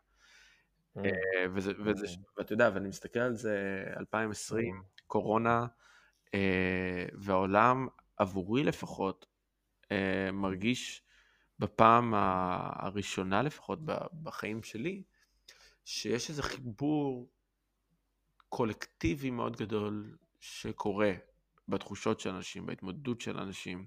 Mhm, ובגלל שאנחנו כולנו תקועים בבית, או כולם תקועים באותן מצוקות פלוס מינוס, mhm, אה, הרבה ממשהו, התכונות האישיות שלנו, mhm. אה, קצת, אה, אה, איך נקרא לזה? גורדו החוצה. זאת אומרת, אתה בן אדם שנמצא, אתה יודע, אני זוכר שישבתי עם, אה, ישבתי פה עם אמילי וראינו את אה, קריס מרטין מקולדפליי, שזו פעם כן. היחידה בחיים שאני יודע שהסתכלנו על קריס מרטין מקולדפליי. אה, אתה אומר, היו פעמים אחרות, אבל אתה לא מודה. אני לא, אני לא רוצה, אני, אני מעדיף לא לדבר על קולדפליי. וישבנו פה כאילו בסגר, ו, וכאילו הוא עשה איזה live מהבית שלו. עכשיו עזוב, אתה יודע, מסתם שהבית שלו זה לא הבית שלי, ו, והסגר שלו זה כזה, זה כמו להיתקע בדיסנילנד כזה, ולהגיד shit, אסור לצאת מכאן, למרות שלוקח 40 יום ברגל לצאת משם. אה, אבל הוא כאילו ישב, הוא כאילו, כאילו ראית שהוא כאילו מנסה לעש- לעשות משהו, כי הוא לא ידע מה לעשות עם עצמו. והוא כזה קצת הגיב לאנשים, והוא קצת ניגן שירים, והוא קצת התפדח, והוא קצת היה נבוך. אה, וכאילו פתאום קיבלת איזה sync כזה, ש, שלא משנה אה, מי אתה, אתה כאילו די תוקע באותה סיטואציה, ואתה גם הבחור הזה שהוא fucking מזיז 50 אלף איש בהופעה, יושב שם, והוא סתם בחור נבוך, שהוא הוא נבוך מהסיטואציה. הוא נבוך Mm. מזה שהסלבריטאיות שלו, אין לה שום אימפקט על אף אחד שמסביבו הפעם. הוא לא יכול לבוא ולשמח מישהו בזה שהוא סלב, Mhm, אלא להפך, זו התקופה בין הראשונות שסלביות הפכה להיות מעין גנאי. כאילו, אתה, כאילו, הרי, הרי כי, כי הקורונה היא, דבר ראשון, היא מגפה סוציו-דמוגרפית, לפני שהיא כל דבר אחר. היא גורמת Mhm. לזקנים להיות זקנים ומופרדים, היא גורמת לעניים או לסוציו-אקונומי הבינוני אה, לחיות בחרדה לעומת המאוד מאוד גבוה ש, שהוא מנסה הפסקה, אבל הוא לא חרד לקיומו. mhm, אה, הוא מדגיש את החוקי חברה השונים. אם אתה מאוד עשיר, יש לך בדיקת קורונה כל יום, ואתה בסדר ותפגוש את מי שאתה רוצה. אה, ואם אתה לא פריבילגי מספיק, אתה תקוע בבית לבד, כי אתה פוחד לפגוש את סבא וסבתא שלך. mhm. אה, ואתה חושש על העבודה שלך, ואתה יודע, בישראל כמה אחוז? 28% אבטלה כבר? לא יודע כמה. אה, זה פסיכי. אז אני. מסתכל על איום, גם מסתכל על קורונה, ואני אומר, אנחנו באיזושהי נקודה שכל העולם... אה, אה, אתה, אתה יורד למטה, למטה, למטה למי שאתה ולמהות שלך, ואתה מוצא את הסינק הזה חזרה. אם, אם אתה יוצא מזה טוב, יעני. אם, אה, לאיבוד, כן. אם אתה יוצא מזה טוב, אם אתה יוצא מזה טוב. מזה טוב. איך זה תפס אותך, התקופה הזאת? איך זה בא לך? תשמע, אה, תראה, אותי זה תפס אה, כשהתחלתי, כשסיימתי את הניסוי והתחלתי לכתוב את התזה. אה, זאת אומרת, כתבתי כמה פרקים קודם מן הסתם, אבל אתה יודע שממש אתה יושב לתת את העבודה האמיתית והרצינית. אה,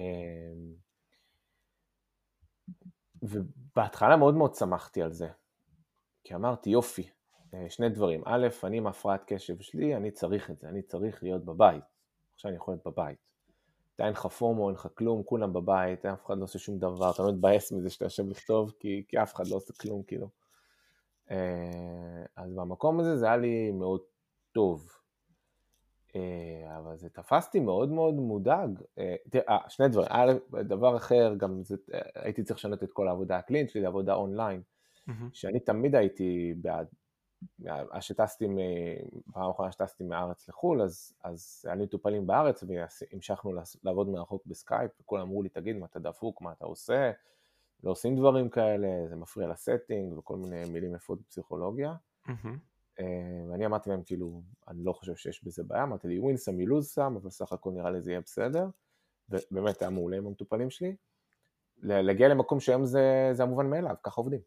זאת אומרת, אין, כולם מציעים היום אונליין בתור ההתערבות הראשונית, לפני הכל. אחרי זה, בודקים. אז אתה יודע, אנחנו עשי- עשיתי את זה כבר אז, וזה היה, זה היה די מדהים, ופתאום לחזור לזה בתור, אוקיי, זה מה שאני עושה full time, אני כבר לא עם מטופלים, אלא רק באונליין. אז זה, יודע, זה פתאום שינה קצת, קצת ממה שעבדתי. ישבתי לכתוב, והייתי מודאג רצח מכל מה שקורה בארץ, ומה שקורה לה- עם ההורים שלי, וזה, ואתה יודע, אני לא יכול להיות לידם, שזה מדאיג אותך עוד יותר, או מדאיג אותי עוד יותר. אה, אז אתה יודע, זה מכניס לסרט, אז אתה יודע, כל הזמן אני מתקשר להורים, מה קורה, מה נשמע, מה פה, מה שם, מה איתכם, ופה באנגליה לא היה באמת סגר, בגלל זה המספרים פה, אתה יודע, כל הזמן יהיו מספרים מופרעים של אנשים שמתו. אה, עד עכשיו, והם עכשיו רוצים עוד פעם לעשות סוג של מיני סגר כזה. אבל בארץ היה סגר על אמת, כן, היה אסור לכם לצאת 100 מטר מהבית, והאיכונים של השב"כ, ואנשים באים לבדוק את כן. הבית. פה זה לא היה את הדברים האלה. שהם שוב, הם סובלים מזה בצורה מטורפת. אתה יודע, אני עובד ב-NHS, בקופת חולים שלהם. הבתי חולים פה בהתחלה היו, ב, היו אתה הרופאים עובדים כאילו, קראו לזה war time rota, כאילו אנשים פשוט עובדים 12 שעות ברצף, אחרי הביתה חוזרים, כאילו היה משוגע. והמספרים לא הפסיקו לזרום, כי פשוט לא עשו סגר ולא נעליים. ו... אז, אז, אז אתה יודע, אז אני חי, אתה חי פה, אבל אתה חושב על מה שקורה בארץ, ואתה צריך לכתוב את התזה שלך, ויש לך גם מטופלים על הראש, אבל אותם אתה עושה אונליין, אז זה קצת יותר בסדר, כי זה חוסך לך לנסוע לכל מיני מקומות. אה, ככה, זה ככה תפסתי. ואתה, מה זה עשה לך העובדה שאתה עובר להיות אונליין כל הזמן? כי אתה יודע, אני חושב שאחד הדברים הכי קשים בפסיכולוגיה, או בלהיות פסיכולוג, זה אתה מכיל מלא, אתה שומע מלא, אתה צריך להקשיב, כן. לספוג, לספוג, לספוג, לספוג. אה, וכאילו, אני חושב שלצאת לעולם, או לפגע, אגב, גם אפילו הפגישה עם המטופלים, זה, זה נותן לך איזשהו פלט כזה, אתה צריך להוציא, אתה צריך להקל ולהכיל גם את עצמך. Mm. ואיך זה משפיע עליך, וזה אני מניח ספר אתגר, כאילו, יותר גדול למצוא את הפלט הזה, את המפלט הרגשי הזה. תראה, אמ, בוא אני אגיד לך ככה, בסופו של דבר, לפני הכל, פסיכולוגיה זה מפגש של שני אנשים. Mm-hmm. ולכן כל החוקים הבסיסיים שחלים במפגש בין שני אנשים חלים פה, כל השאר בא על הטופ של זה, לא במקום. זאת אומרת, אם אתה לא מסוגל ליצור שיחה נעימה, גם ברגעים קשים, אבל שיחה שתרצו להמשיך בה, כמו שלמשל, אני, אני מניח קורה בינינו עכשיו, לפחות אני מרגיש, כיף לדבר איתך, אז זה פשוט לא יקרה. אבל, אבל זה לא מה שאני שואל אותך, אני שואל אותך רגע עליך עם עצמך. לא עליך עם המטופלים שלך. המטופלים שלך, אני מאמין שכולם uh, הרגישו טוב וסבבה וקיבלו את מה שהם, uh, מה שהם ציפו לקבל. אבל אתה, אבל עבורך הסוף יום שלך, אני קורא לסוף יום, זה אמצע יום, עבורך הוא השתנה. כן, כן, כן, כן, זה, זה השתנה בצורה רצינית מאוד. אני אגיד לך, א', כמו שאמרת קודם, לגבי נקרא לזה הרסט בית שאתה יכול לקבל, האוורור הזה שאתה יכול לקבל, mm-hmm. כן, פסיכולוגיה זה מקצוע מאוד מאוד בודד, כן? זה פשוט אתה עם הכיסא וזהו, אין, אין, בדרך כלל אין לך צוות. Mm-hmm. עכשיו, גם אם יש צוות, אז אתה אתה רואה אותו לדקה, אבל גם הדקה הזאת, נגיד בארוחת צהריים או, או אחרי זה, זה אתה פתאום, אין לך את זה, אתה מבין? אתה רק עם עצמך. אין לך, אין לך אף אחד. אה, וגם גם כל ההתקשרות, אני מניח שראיתי את זה במקצועות אחרים, אה, גם ההתקשרות נהיית על בסיס מקצועי בלבד, אין, אין פתאום את הפינת קפה, כן. מבין? אין את הכזה, בוא בוא לקפה, בוא נשב רגע, מה קורה, מה נשמע, ואין את הדברים האלה, זה הכל נטו מקצועי, אתה שולח אימייל למישהו כי אתה רוצה לשאול משהו, mm-hmm. ואתה מצפה ממנו לתשובה, אתה לא מצפה ממנו ל... אחי, מה, מה איתך, מה קורה? או אתה, אתה לא יכול פתאום לבוא עם מישהו, אחי, תקשיב, הייתי בטיפול, אני חייב, חייב להגיד לך משהו, זה יושב לי על הלב. אין לך, אין לך את הדברים האלה יותר. אין, כן את כל החללים, החללי ביניים האלה. נכון. את הדקות ביניים האלה. אז אתה לגמרי, לגמרי, לגמרי נשאר עם זה לבד.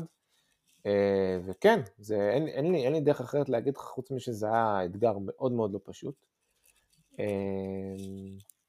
כן, הייתה לי גם מטופלת אה, שאתה יודע, אני, אני נמצא, אני לא, אני, לא, אני לא מגלה פה איזה שום דבר שאני לא אמור לדבר עליו, אני נמצא, עד היום הייתי בסוג של אה, מרפאה שההתמחות שלה באמת הייתה עם אנשים מאוד מאוד מורכבים, וכן, אתה יודע, אנשים אובדניים וכל מיני כאלה, ופתאום להחזיק את זה בטלפון, כמו שאתה אומר, גם, גם זה האתגר עצמו עם המטופל, ואז גם ללכת, אתה, אתה לסגור את, הטיפ, את הטלפון ואין לך אף אחד לידך, אתה עם כן. עצמך. אה, כן, זה אתגר, אנחנו עוברים את זה, אבל, או מתמודדים עם זה פחות או יותר. אבל איך, מה, מה, מה, א', איך, ב', מה, אתה מרגיש שזה לך נזק טווח ארוך? מה, איך, איפה אתה מרגיש את זה? תראה, א', אני אגיד, אין פטנט. אין פטנט. אני, לא, לא, לא, לא, לא, לא, אני בא להגיד, לפני הכל, זאת אומרת, אין, אין, אין איזשהו פטנט שכאילו אה, גורם לך להיות חסין כדורים. ברור. אין אפס שזה שורד, אם תרצה להגיד. ובגלל זה גם, אני חושב, פסיכולוגים למשל לא יכולים לעבוד הרבה שעות ביום, וזה לא כי אנחנו מפונקים. Mm-hmm. אתה לא מסוגל, אתה יושב שם כל היום, שומע אנשים, ואם אתה באמת רוצה להישאר חד ומפוקס ויותר מכל דבר, מקשיב, מקשיב על אמת, Mm-hmm. אתה לא יכול, למשל רעיון כזה, אתה לא יכול לעשות ארבע ביום, חמש ביום, אי אפשר. אה, אותה איכות, אתה השישי שלי, סתם לא. לא, לא, לא, לא. זה מרגיש ככה. לא, אז תבין, אותה- אתה לא יכול לשמור את אותה איכות, אה, וחשוב לשמור אותה, ולי אין פטנט, שמע, אני, אני בעיקרון עושה המון המון ספורט. אז אני עושה המון מדיטציה, אני עושה המון טאי צ'י, ואני, אה, המזל שלי, אני גר ליד פארק מאוד גדול, והיה מזג אוויר מדהים, כל כך לא לונדוני, אה, אז יכול, יש שם כזה, שנקרא Outdoor Gym כזה, אתה יודע, אז ישבתי שם, כל יום הלכתי כזה, אני מרים משקולות, מוריד וזה, אז, אז אתה יודע, גם טבע, כי זה בחוץ, Outdoor, זה פארק כזה ענק כזה, סוג של יער כזה, אז כיף נורא. אה, אתה מחליף אווירה, אתה רואה ירוק, אתה נושם אוויר, אה, זה גם, אני זוכר, הקורונה התחילה פה באזור כזה, אפריל כזה, התחילו יותר להיכנס לכזה סוף מרץ, מהמם. כבר שעות האור אתה כמעט אף פעם לא מחשיך, מהמם. אז, אז כל הזמן יש לך אור, זה גם טוב, ו- ושוב, ממש לא לונדון, היה שמש באמת, אז זה היה כיף, אז אתה יודע, אתה עושה פוטוסינתזה, אז יש לך שמש, אתה, זה, עשיתי מלא ספורט, לא, לא ראיתי אף אחד, וזה זה הדבר, אם מדברים עכשיו שאני חושב אחורה, לא חשבתי על זה, אבל כנראה זה הדבר שהכי החזיק אותי. להיות בחוץ, כאילו. להיות בחוץ ולהיות פעיל פיזית. להיות פעיל פיזית. כן, שוב, גם המדיטציה, שזה כאילו פעילות אחרת, אבל כן, אין ספק שזה זה הדברים שבאמת אה, עזרו לי יותר מכל דבר אחר. אתה חושב שאולי זו תקופה, אני חושב על זה הרבה, כאילו חשבתי על זה בסבב הראשון, שזה מעין תקופה שבה אם מדיטציה היא לא בכל בית, זה כאילו מצב שיכול להציל כל בית. Mm, כאילו, אה, אה, אחד, אחד הדברים בסגר הראשון, עכשיו אנחנו נכנסים לשני, אז ב... בתוך שלושה חודשים סגר, משהו כזה, אז החודש הראשון כמעט כולו, מראה הייתה מאוד מאוד חולה, עברה איזושהי אה, פרוצדורה שקצת הייתה כבדה יותר, וכל החודש הראשון בעצם הייתי כמעט במצב שבו אני קם עם אמילי, עם הבת שלנו, mm, אה, אני צריך למלא את היום, משש וחצי, שבע בבוקר עד אה, תשע, בת כמה הייתה בו, אנחנו מדברים, איזה גיל? אה, ארבע וחצי, זה לפני כמה חודשים. הייתה ארבע וחצי, כמעט, הייתה כמעט חמש כבר, במאי הייתה חמש כבר. אה, פלוס, אתה יודע, אה, היה לי את הלקוחות שלי, נפרדתי בדיוק מהשותף המקצועי שלי בדיוק בתקופה הזאת גם. אה, ואחד הדברים שהכנסתי לנו, אחד הדברים שכאילו, כשהבנתי את הסיטואציה, אמרתי, אוקיי, אני חייב לבנות לוז יומי וחייב לבנות מסגרת. כי בלי מסגרת, ה- האי משילות זה הסיוט הכי גדול של סיטואציה כזאת. כי, כי הכל נמרח, הכל מעורבב, ואתה כאילו צריך, כן. ואתה כאילו פתאום צריך לעשות 500 החלטות כל דקה ולא אחת. ואתה מרגיש את זה, זה כבד עליך ההחלטות האלה. אבל אחד מה, שניים מהדברים שהייתי עושה כל יום אה, עם אמילי, אין, אין דבר שאני יושבים בבוקר, היינו קמים, והיינו לוקחים דף והיינו עושים סדר יום, שהיה מחולק לשם. אוי, זה חמוד, חמוד, חמוד. זה כל כך חשוב, זה כל כך נכון. כן, ואתה מתחיל מעוגנים, אתה בא ואומר, אוקיי, ב-11 יש איזה ארוחת, יש איזה חטיף כזה אמצע הבוקר כזה, נהיית רעבה, ב-1 אוכלים צהריים, ב-8 הולכים לישון, ב-7 אוכלים ארוחת ערב, אוקיי, אם ב-7 אוכלים ארוחת ערב, זה אומר שב-6 וחצי מתחיל... אתה אבא תותח, אני כבר אומר לך. תודה רבה. תודה רבה. ואז, מה שהיה מעניין הוא שהוספנו שני דברים, כאילו בעצם יכלנו לחלק כמה דברים. עכשיו, בגלל שלי, יש, אה, אני מאוד מחובר למה שקורה בגן, אבל יש לי אפס הבנה של איך נראה הדרכה או לימודים של גננת. אז אני באתי ולקחתי את מה שבראש שלי כנראה קורה בגן. Mm. זה לא מה שקורה בגן. כאילו, זה School of Rock. ממש, זה היה ממש ככה, בראש שלי אתה לא- כאילו התחל ללמוד אותיות ו- וחשבון, היא כאילו סיימה את הקורונה, יודעת לספור עד 100 ולעשות חיבור וחיסור של עד 100, והייתי בטוח שזה הדיפולט, שזה מה שעושים בגן, כי אני לא יודע מה עושים קודם, היא יודעת לכתוב עכשיו, ויודעת לקרוא קצת, ו... אבל מה, אבל מה שעשינו כל בוקר זה ש... רק- תפרסם את המספר שלך אחר כן. כך, שאנשים ידעו את הם רוצים ממש. לא, אבל, אבל, קרו כמה דברים מעניינים. הראשון הוא שהבנתי שהיא חייב, חייבת להוציא אנרגיה גם פיזית וגם מנטלית, והיינו עושים כל יום, היינו קמים והיינו עושים יוגה ביחד חצי שעה. עכשיו, שזה כאילו, אתה יודע, זה, זה חצי, זה יוגה אני גם הייתי קצת לפני ניתוח בקע, אז כאילו בכלל זה היה...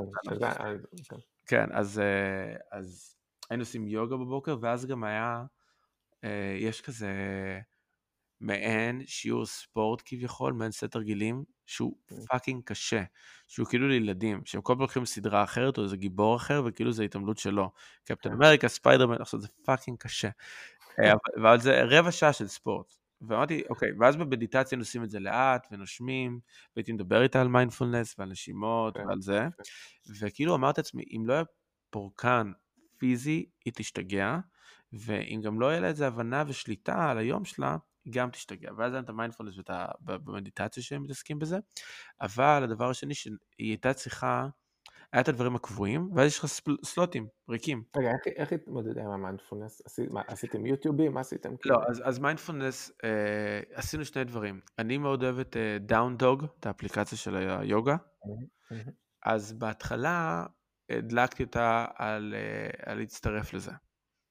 בהתחלה היא קצת, היא אהבה את זה קצת, ואחרי זה כבר ראיתי שהיא כזה לא כל כך נלהבת מזה. ואז עברנו לעשות, יש כזה כרטיסיות יוגה לילדים, שהייתי עושה איתה כשהייתה קטנה, ו... וזה די, זה, זה, זה די פופולרי, זה די פופולרי, בתל אביב לפחות, אתה יודע, אה, כולם עושים יוגה או משהו כזה. אז, אה, אז היינו עושים את זה והייתי עושה איתה, אפילו עשינו את זה בזוי עם חברים שלה. אה, ובסוף הגענו, יש איזה ערוץ יוטיוב שנקרא קוסמיק יוגה או משהו כזה, שזה זה, לא, זה, זה ממש light, היא כאילו גם לוקחת כל פעם איזה סיפור, פוקימון, פרוזן וכו', והיא כאילו עושה איתך את הסיפור, שהיא באמצע עושה כל מיני אה, תנוחות יוגה, כאילו... כאילו... מגניב לגמרי. כן, okay. אוקיי. כן, כן, זה כאילו ממש נחמד כאינטרו לזה. עכשיו, mindfulness כ mindfulness, יש לנו השתלשלות מעניינת עם זה. Uh, כי מיינדפולנס של לשבת, לנשום, עשית כמה פעמים, היא לא תשב עשר דקות לעשות את זה, there's no fucking... גם לא חמש דקות, זה ילדה בת ארבע, נו ברור. כן, אבל אז מה שאני חושב, יש שני דברים שהצלחתי להכניס לה מה, מהעולם הזה, שזה הראשון זה אה, בכלל לעצור לנשום כשקורים דברים. Mm. והדבר השני הוא התפיס, ההבדל של, אתה יודע, יש perception action wheel כזה, שזה mm. דברים שונים. Mm. ואז עם זה, אנחנו עדיין מתרגלים את זה כמעט כל פעם. נגיד היום הייתי איתה ב... עכשיו התחילה ללמוד בלט. כאילו by the book, by the book, מאוד חמוד, מלא, האינסטגרם אה, יעוף על זה. אה, לא, באמת מאוד חמוד, היא מאוד נלהבת מזה. ואז היום הגענו ופעם ראשונה לא, אף, לא היה אף חברה שלה בחוג איתה. הגענו די מוקדם, והיא נכנסה, והיא כזה הייתה כמה דקות כזה, ואני ישבתי בחוץ, ואז היא יוצאת כזה, במב... יש לילדים קטנים את המבט, של כאילו, אני לא רוצה לבכות, אבל זה אומר לקרוא אותו, כאילו, אני, זה, זה, זה, זה, זה כאילו מבט של, אני יודע שאני לא אמורה לבכות עכשיו, זה לא סיטואציה, אבל תקשיב, זה בא. והתחילה לבכות. והבנתי שפשוט היא נבהלה, כי פתאום הייתה ב... ואז אתה פתאום עוצר ואומר בואי נדבר שנייה על שני דברים, בואי נדבר על, על, אה, על איפה הפוקוס שלך ובואי נדבר רגע על פרופורציה. Mm. ואמרתי, הפוקוס שלך דבר ראשון, בואי בוא רגע נבין מה קרה. אמרתי, בואי נפריד בין מה קרה לבין מה את מרגישה לגבי מה שקרה. Mm. אמרתי, לא קרה שום דבר רע, נכנסת, ולא היה אף אחד שראית. זה בפועל מה שקרה, נכון? לא קרה שום דבר רע, לא נפצעת, לא העליבו אותך, לא קרה, הגעת לסיטואציה שהיא הגעת לסיטואציה שהיא היא סיטואציה. ואז אמרת, רגע, אין חברים שלי פה, והתחלת לפרש את זה בתור חוויה רעה. כי זה נהיה לך, הרגשת לבד, אולי הרגשת שלא יהיה לך כיף, בא לך כל מיני חוויות כאלה. אה, ואז כזה היא מהנהנת כזה, חצי בוכה מהנהנת כזה. ואז אמרתי, אוקיי, אבל עוד רגע הגיעו החברים שלך והגענו קצת מוקדם, ואת פה איתי, אז הכל בסדר, הסיטואציה היא בסדר. אה, ואמרתי לה, גם אם את לוקחת את איך שאת חווה את החוג הזה, את באת לחוג ויש לך שלוש חברות טובות שהן לרוב איתך בחוג. אז אם עכשיו נסתכל על פרופורציה, יש לך פה המון בנות אחרות שבאות לחוג לבד, ולהם אף פעם אין פה אף חברה טובה. אז גם אם נגיד היום הם אף אחד לא תבוא, נגיד שאף אחד לא תבוא אף פעם יותר לחוג, היה לך את, ה, את הפריבילגיה שבשלוש שיעורים הראשונים היה לך את הזכות ואת הכיף שכשגילית את החוג עשית את זה עם שלוש בנות שאת מאוד מאוד אוהבת. וגם אם עכשיו הם לא יהיו יותר, במקום להסתכל על שאת מסכנה כי הם לא פה, תסתכלי על איזה מזל היה לך שהייתה לך את החוויה הזאת איתם. Mm-hmm. והיא כזה נרגעה, אולי היא פשוט רצה להשתיק אותי, גם אופציה. אתה יודע, וכאילו, ו... וכזה חיכינו כמה דקות, והיא נכנסה פנימה, והייתה מבסוטה כאילו. ואז mm-hmm. כשהיא חזרה מהשיעור ודיברה על זה ודיברה על זה, היא, היא דיברה על זה, כאילו אמרה, היו חברות, אבל זה לא נורא, כי הם באו אחרי זה, וגיליתי, וכמעט לא נכנסתי כי הייתי עצובה, אבל מזל שנכנסתי, כי לילי חברה שלי נכנסה אחרי זה. והתפיסה, ואני חושב שזה שתי המקומות שבהם זה מצליח לתפוס אותנו. שאתה כאילו צריך לבודד מה בפועל קרה, ומה. הוספת על זה. אה, כזה בב- בבודהיזם יש איזה קרמה ו karmic traces כזה. יש לך את, האירוע עצמו ויש לך את ה... נקרא לזה ה-bad blood או את השאריות של החוויה הקודמת שאתה מטעין פנימה. אה, אז אני חושב ששם זה בעיקר בא לידי ביטוי. אבל, אבל פה זה ממש, אני, אני לא, חשבתי, מגניב ממש שיש לך את השיח הזה עם הבת שלך, בת כל כך קטנה ויש לכם את השיח הזה. אני, אני, ממש.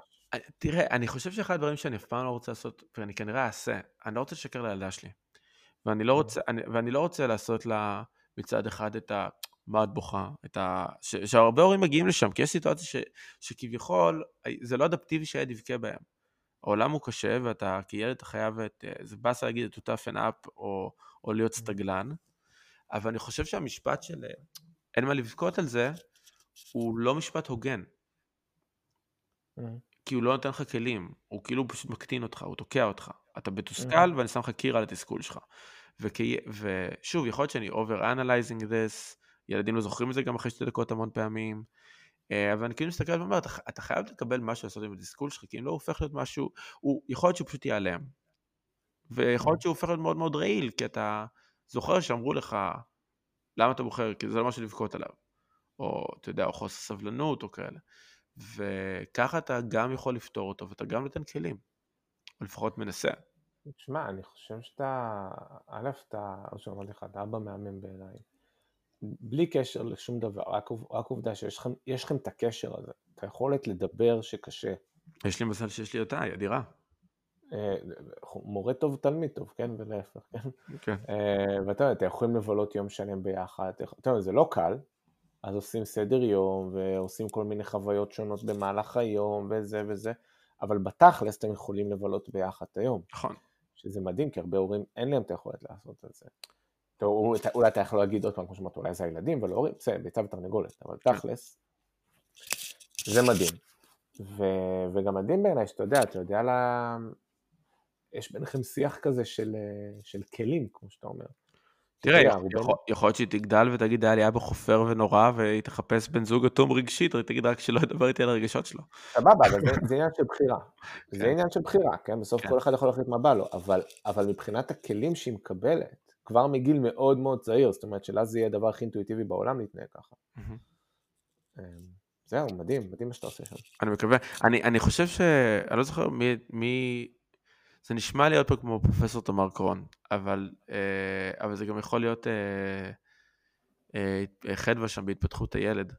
ש... אה. ש... ש... שיודע, ש... ש... בטח. שמדברים, שכאילו מדברים על זה שהמערכת יחסים של כל אה, ילד עם ההורה מהמגדר הנגדי, זה סוג של אב טיפוס למה שהוא מצפה, יצפה לנצח מהמערכות יחסים שלו.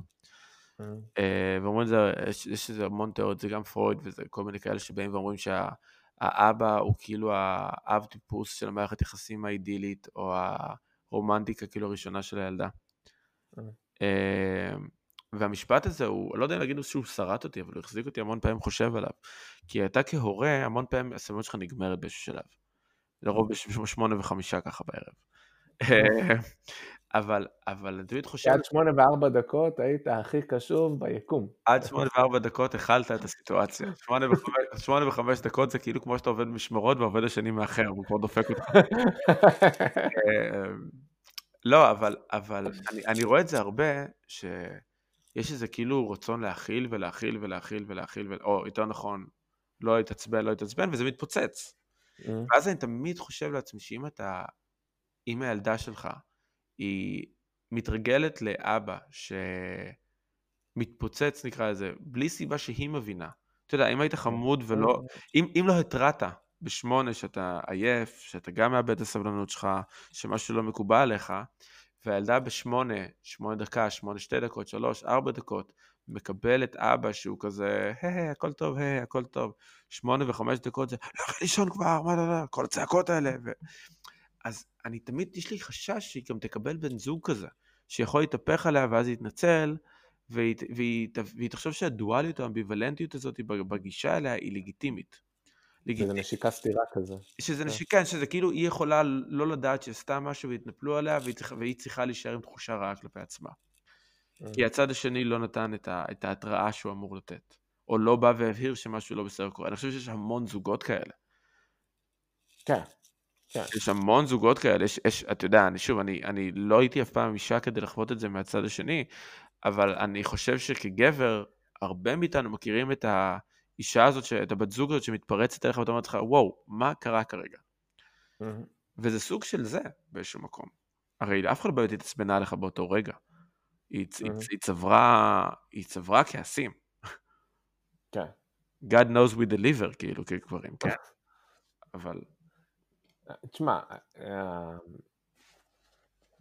אני אגיד ככה, תראה, לגבי, אה, אמרת, ההורה מהמין השני, זה מערכת יחסים, אה, חשוב להגיד, אין, אין לזה שום ביסוס מחקרי, אוקיי? חשוב להגיד שהמצאת את זה עכשיו. לא, לא המצאת, אתה יודע, זה כמו שאמרת, פרויד למשל מדבר על תסביך אדיפוס, זה בדיוק זה, נכון? כן, ואלקטרה ואדיפוס. בדיוק, זאת אומרת, סבבה, אלה תיאוריות, יש שיגידו שמבוססות יותר, יש פחות, סבבה. אבל אני אגיד ככה, תשמע, אין ספק אה, שבסופו של דבר, אנחנו זה החוויות שלנו. בהרבה, אה, לא, אולי לא מאה אחוז, אבל אנחנו זה החוויות שלנו, הזיכרונות שלנו, זה מעצב אותנו. ומן הסתם יש חוויות יותר מרכזיות, יש חוויות עם אנשים שיהיו יותר מרכזי, פחות מרכזי. תשמע, אמילי ספציפית, ובכלל ילדים, אתה יודע, החוויות האלה, הראשונות שבונות אותם בכלל, mm-hmm. מי הן, מה הן, שמגיעות ממקום, כמו שאתה אומר, ממקום מיטיב בסופו של דבר. אני רוצה להאמין שכל הורה רוצה להיות מיטיב, כן? אבל מקום שבאמת נותן לה כלים, מה שנקרא, אה, לוויסות רגשי, ה-emotion regulation skills, שזה כאילו אחד הדברים שמצפים מאיתנו בחיים להבין לבד. Mm-hmm. אבל, אבל זה אחד הדברים שהכי עוזרים לנו בכלל לחיות, להתקדם בחיים, להיות מאושרים, היכולת שלנו להבין מה קורה איתנו ולהכיל את זה. Mm-hmm. ואז א', ואתה נותן לה את זה, וזה מדהים בעיניי. ושוב, אני חוזר עוד פעם, אפילו ברמה הכי בסיסית, קשר אבא-ילד, לא, לא קשר אבא-בת במקרה הזה. יש לכם קשר שלכם. אתה אומר לי, תשמע יוסי, בגיל חמש וחצי לא תרצה לשמוע ממני יותר. יכול להיות. תעזוב את הבית. בדיוק. זה עבודה. תגיד, די, זה יותר מדי, נגמר. אה, אבל אה, אני הולך לריפרף. לא, נכשלתי כאבא. אני פותח את הריפרוף החדש. כן. הריפרוף החדש. אה, החדש. אבל לא, אבל, אבל, אבל, אבל לא, אבל המקום, המקום, אתה יודע, היה לכם את זה, אי אפשר לקחת את זה מכם, נכון. לא יעזור כלום, וזה נכון. מדהים, רק זה, זה שלעצמו, בלי קשר פסיכולוגי עכשיו, רק זה שלעצמו המון מזל, המון המון מזל. ו... נכון. אתה יודע, אחד, אחד מהאנשים שגם אמרו משהו שהשאיר אצלי חותם, אה, דווקא היה, אה, נראה לי שגם אתה מקשיב, מכיר את, איך אומרים, ג'ורדן פיטרסון. שמעתי אותו, כן. Okay. אוקיי. אני לא, לא אחד מאוהדיו, אבל גם לא משונאיו. אוקיי. Okay. אותו. אוקיי, okay. אנחנו נדבר על זה עוד רגע, כי זה מתחבר לעוד משהו, אבל יש את הספר שלו של 12 אה, Rules of Life. כן, נראה, נראה שפרק 4 או 5 הוא מדבר על הגידול ילדים, והוא אומר שכהורה, יש לך תפקיד מאוד חשוב בלגדל ילד שיהיה לייקable by other adults. והוא אומר שהסיבה שזה כל כך חשוב, כי הרי רוב החיים של הילד, לא אתה המבוגר שמסתובב בבית ספר, ספורט, שדרך אגב, הוא הוכיח כמה זה לא נכון על עצמו. אחד האנשים הכי שנואים על הפלנטה. פיטרסון? אני חושב שזה חצוי, אני חושב שזה חצוי. אני חושב that he will finish with his hand on top, אבל זה עוד רגע זה. אוקיי. אבל, אה, והוא כי אומר, אם אתה עכשיו, אם יש לך ילד שמבוגרים אוהבים, אז שהיא תהיה בכיתה א', והיא תתקשה עם משהו, המורה תרצה לעזור לה יותר. אה, mm. כשהיא צריך עזרה ממבוגרים, וכילד אתה כל הזמן צריך עזרה ממבוגרים, אם אתה ילד שמבוגרים לא אוהבים, לא ירצו לעזור לך. זאת אומרת שאתה תקרא אולי מאחורה בכיתה, אולי לא יחברתו אותך יפה, ואתה, יודע, אף אחד לא יגונן עליך, וחלק מהתפקיד שלך הוא להפוך את הילד שלך, או לתת לו את הכלים כדי להיות מישהו שמבוגרים ירצו לעזור לו. אמ, ואני חושב שיש בזה הרבה מאוד אמת. עכשיו, צריך להפריד אגב בין ילד שמבוגרים רוצים לעזור לו, לילד שקט. וזה לא אותו דבר. אה, כי אתה, יש... מה? זאת אומרת, אתה, ילד שקט זה אומר ילד שמבוגרים לא עוזרים לו? או, ילד, או שמבוגרים לא שמים לב אליו? תחש... בדיוק, תחשוב שנייה על הכיתה שלך, אוקיי? ביסודי, בגילאים mm. האלה. אני, משום מה זה תמיד נראה לי הגילאים שהכי קל להסתכל עליהם. יש לך שני סוגי ילדים שקיבלו תשומת לב. את ה... Mm. נקרא לזה המופרעים כביכול, mm. אלה, אלה שהבעייתיים, שעשו, שיצרו בעיות עבור המורה, המורה. את ה... את תלמידים האהובים על המורה, כלומר שהיו עושים שיעורי בית והם היו חכמים והיו משתתפים בשיעור, they had a voice, הם לא היו שקטים, ואז היה לך את הילדים החמודים הטובים האלה, שאתה לא יודע מה קורה להם, הם שקטים מאוד בכיתה, זה, זה נגיד 60% מהכיתה כנראה. הם שקטים, אתה לא יודע מה קורה להם בחיים, אתה לא יודע אם טוב להם או לא טוב להם, אתה לא יודע אם הם יודעים או לא יודעים. עכשיו, אתה כמורה שצריך להתמודד עם 40 ילדים, אתה לא מתחיל להפוך אבנים שאתה לא צריך להפוך. ברור. אתה לא. אתה לא מסתכל בכיתה ליד ההוא החמוד הרגוע ואומר לו, היי, hey, הכל בסדר איתך, כי הוא לא מפריע לך, הוא לא מתבלט, למה שאני אצור בעיה? אני כאילו... יש לך כיתה לאוויר, יש לך שיעור לאוויר, 40 ילדים על הראש, יאללה. בדיוק, ואז אני אומר, יש הבדל בין אוהב לבין ילד שהוא סתם שקט או לא מביע את עצמו. אמ, למה, למה, רגע, עכשיו, למה אתה, למה אתה מאוהדיו ולמה אתה משונאיו של פיטרסון? זה מעניין אותי. כי יש לי תחושה שזה גם מתחבר לנו ב, כ, כדמויות רשת לך ולי, כשאני רואה את התגובות שלך על דברים. וואלה. לפעמים. לא יודע כמה אתה רואה תגובות שלי, האמת, אבל בסדר. אה, זכיתי שאתה רואה תגובות שלי, מה שנקרא. אמ, לא, תראה, אני חושב שמה שקרה עם פיטרסון, אמ, א', הסיפור שלו מעניין. אתה יודע, דרך אגב, שהוא נכנס לדיכאון, ו... ויצא ממנו רק לאחרונה, ובגלל זה הוא נעלם. השנה. כן, כן. השנה יש לו לא- סיפור פסיכי, הוא כמעט מת, היה לו איזה, הוא היה, הוא היה, הוא היה ממש עבר בין בתי חולים, היה מאושפז שנה, כמעט מת, ועכשיו יש לו קורונה או משהו כזה. כאילו השנה הזאת מכה בו די הרבה. אז, אז, אז כאילו, לא קל מה שנקרא, אה, כן. כל הסיפור שלו. לא, אבל לדעתי מה שקרה הוא, הוא תוצר של תקופה, כן? הוא היה, העלו אותו על נס שהוא היה סוג של פילוסוף אה, הנגד. Mm-hmm. אתה יודע, או, או ניסים לו איך הוא נותן לזאתי מה-BBC בראש. כן. היא מדברת איתו על גבריות, והוא מראה לה שגבריות זה בסדר, וכל מיני כאלה. אבל בעיניי, אם אתה קורא את הדברים שלו, לא משנה, דיברת על הספר שלו, כן, אפשר לדבר עליו עוד רגע אם אתה רוצה. הרבה מאוד מהדברים שלהם פשוט מאוד מאוד מאוד מאוד בסיסיים. פשוט, איך אומרים, כל קוץ במדבר אה, פרח, כן. אה, פני הדור כפני כלב, כמו שאומרים במקורות. יש שממה אינטלקטואלית מטורפת, ופתאום בא בן אדם שאומר לך, אחד ועוד אחד שווה שתיים, אתה כזה, תשוע, מאיפה הוא הביא את זה? זה לא הגיוני. אמ, אבל אני חושב שהוא אומר אחד ועוד אחד שווה שתיים, בעולם שבו כולם צועקים אחד ועוד אחד שווה ארבע. אז יפה, ואז, ואז באמת העלילו אותו, ואז הוא נקרא, עכשיו לדעתי גם הוא, הוא עשה את זה בעצמו, הוא היה חייב את זה, הרי פיטרו אותו מאוניברסיטה, איך הוא התחיל? הרי פיטרו אותו מאוניברסיטה, mm-hmm.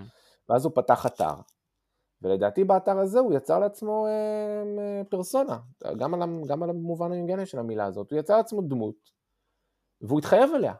אני לא יודע כמה באמת הוא חושב את הדברים האלה עד הסוף.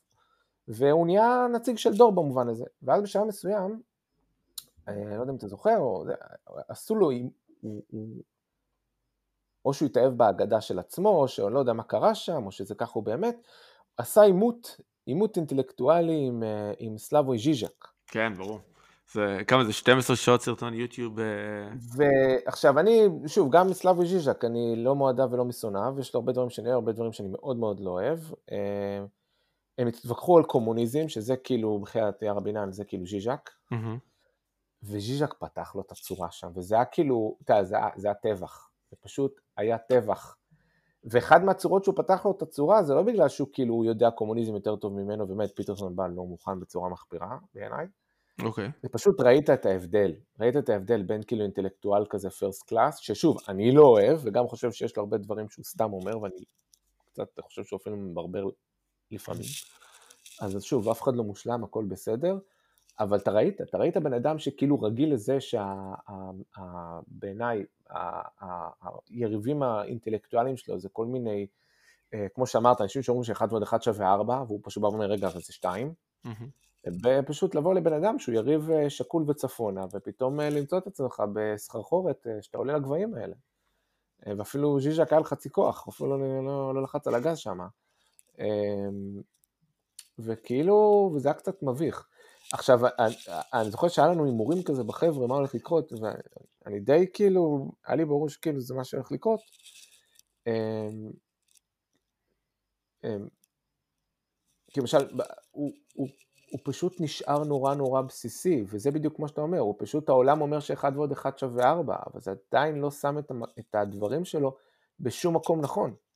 אה, פשוט במקום יותר פרופורציונלי, אחלה. אבל... אה, זהו.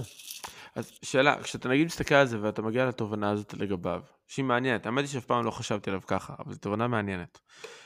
איפה זה משאיר אותך כשאתה אחרי זה רואה את מה שהוא אומר?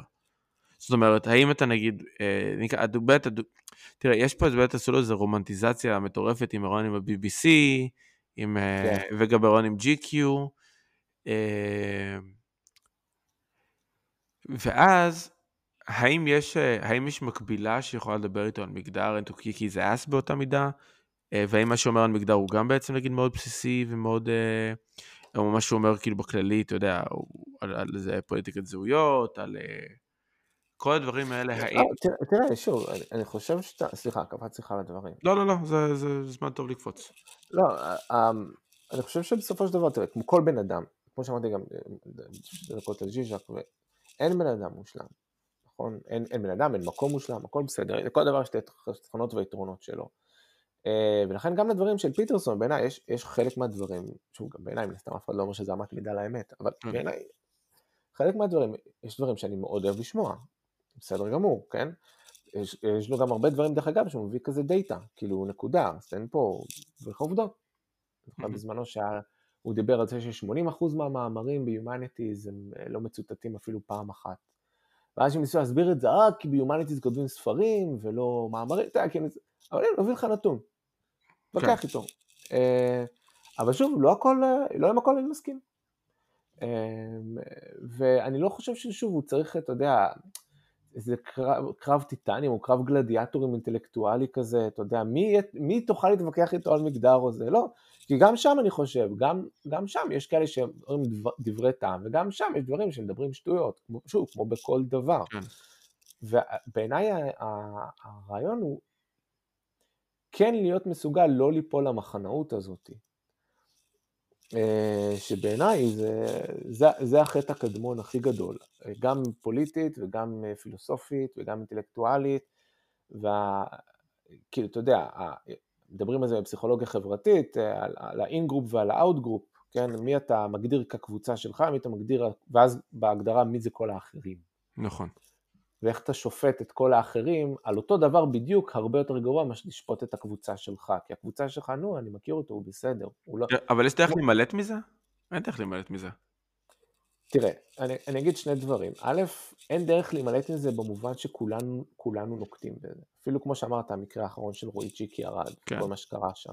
שפתאום אתה רואה מלא הודעות תמיכה, וכאילו למה? כי הוא, כי הוא צ'יקי, נו, הוא חבר שלנו, הוא בסדר, אנחנו מכירים אותו, הוא בסדר. כן. לעומת אנשים שלא מכירים אותו ואין להם את ה... אני לא מכיר אותו, אני לא יודע מי הוא. כל מה שאני יודע זה רק מה שמעתי בעיתון, אז הוא כזה. כן. אמ, אז, אז כן, כולנו, כולנו עושים את זה, ואתה יודע, זה יכול להיות הקבוצת כדורגל שלך, והקבוצות כדורגל אחרות, זה יכול להיות החברים שלך והאנשים האחרים, אתה יודע, הכל בסדר, אה, אז, אז כולנו נעשה את זה. להימלט מזה, יש הרבה דיבור בשדה הפסיכולוגי, כאילו, על מה שנקרא הטיות קוגניטיביות. Mm-hmm. וזה דרך אגב, in group out זה אחד מהם, או זה גורם, זה מוביל בסופו של דבר להטיות קוגניטיביות, כמו למשל confirmation bias. כן. שאתה מח... מוצא את מה שאתה מחפש. ולמה אתה מחפש את זה ספציפית? כי אני מכיר אותו והוא חבר שלי, אז אני מחפש איך להוציא אותו חף מפשע. Mm-hmm. אני לא מכיר אותו והוא לא חבר שלי והוא מהקבוצה האחרת, אז אני מחפש איך להוציא אותו השם. כן. אה, הטיית ייחוס. אמ, נראה לי קוראים לזה בעברית. אז הרעיון הוא תמיד לחשוף את עצמך כמה שיותר לאיפכא מסתברא, לצד השני, mm-hmm. כמה שיותר כל הזמן. אם אתה אומר לעצמך, וואלה, אני ימני, תחשוף את עצמך כמה שיותר לתיאוריה שמאלנית. כן. זה יעצבן, זה יגרד לך, זה ישגע אותך, אבל זה בדיוק המקום שאתה יוצא מה echo chamber הזה. כן. וה echo chamber זה בדיוק ה in group, אתה יוצא ממנו החוצה. עכשיו, אנחנו יודעים היום בפסיכולוגיה שזה לא כזה פשוט. אתה יכול לחפור לך על זה שם אם אתה רוצה עכשיו, אבל... לא, לא זה, זה, א', זה, זה הזמן. זה ב... אה, אה, אז כאילו... כן. בדרים יוגה, בדרים יוגה הטיבטי, הבודהיסטי, הם מדברים על זה. יוגה נידרה. אה, יש, יש, יש ספר שאני חושב שזה מזכיר אותו כבר כל פעם שאני מדבר עם מישהו. כי אני קורא אותו כבר הרבה זמן, אני חוזר אליו הרבה, והוא מחלחל לי לכל פרט ונינים בחיים. יש ספר שנקרא The Tibetan Book of Dream Yoga. זה ספר שבעצם מדבר על, אה, על, אה, על, על, על practicing awareness in your dreams, תוך כדי שינה. מדבר על חלומות צלולים וכל זה, ובעצם, ובעצם חלק מה שהוא בא ואומר, אה, החלומות שלנו הם חלק מהמציאות שלנו, בדיוק כמו זמן הערות שלנו. הם משפיעים עלינו, הם חלק מזה. ו... רגע ברח לי כמה מחשבה. אה, אה וחלק, וחלק ממה שמציעים לתרגל כדי להגיע לחלומות ה... The lucid dreams ועל התפיסה במציאות, זה כל הזמן בעצם אה, לדאוג שהמוח שלך he's as flexible as possible. מה זאת אומרת? שה, שהרגש שלך, שהפוקוס שלך הוא, הוא גמיש. מה זאת אומרת שהוא גמיש? שאתה לא מצד אחד נמנע יותר מדי דברים ואתה לא מחזיק יותר מדי דברים. Mm. כי, כי בעצם ככל שיש לך יותר התקבעויות, אתה, אתה מגיב לסיטואציה מתוך הדבר שקודם גם דיברנו על שנקרא karmatic traces. אני מגיב לסיטואציה, אני, אתה עכשיו יוסי מצלצל ואומר לי יוכי, אני, אני סבבה אם להקליט איתך ואני מתחיל רבע שעה באיחור, סבבה?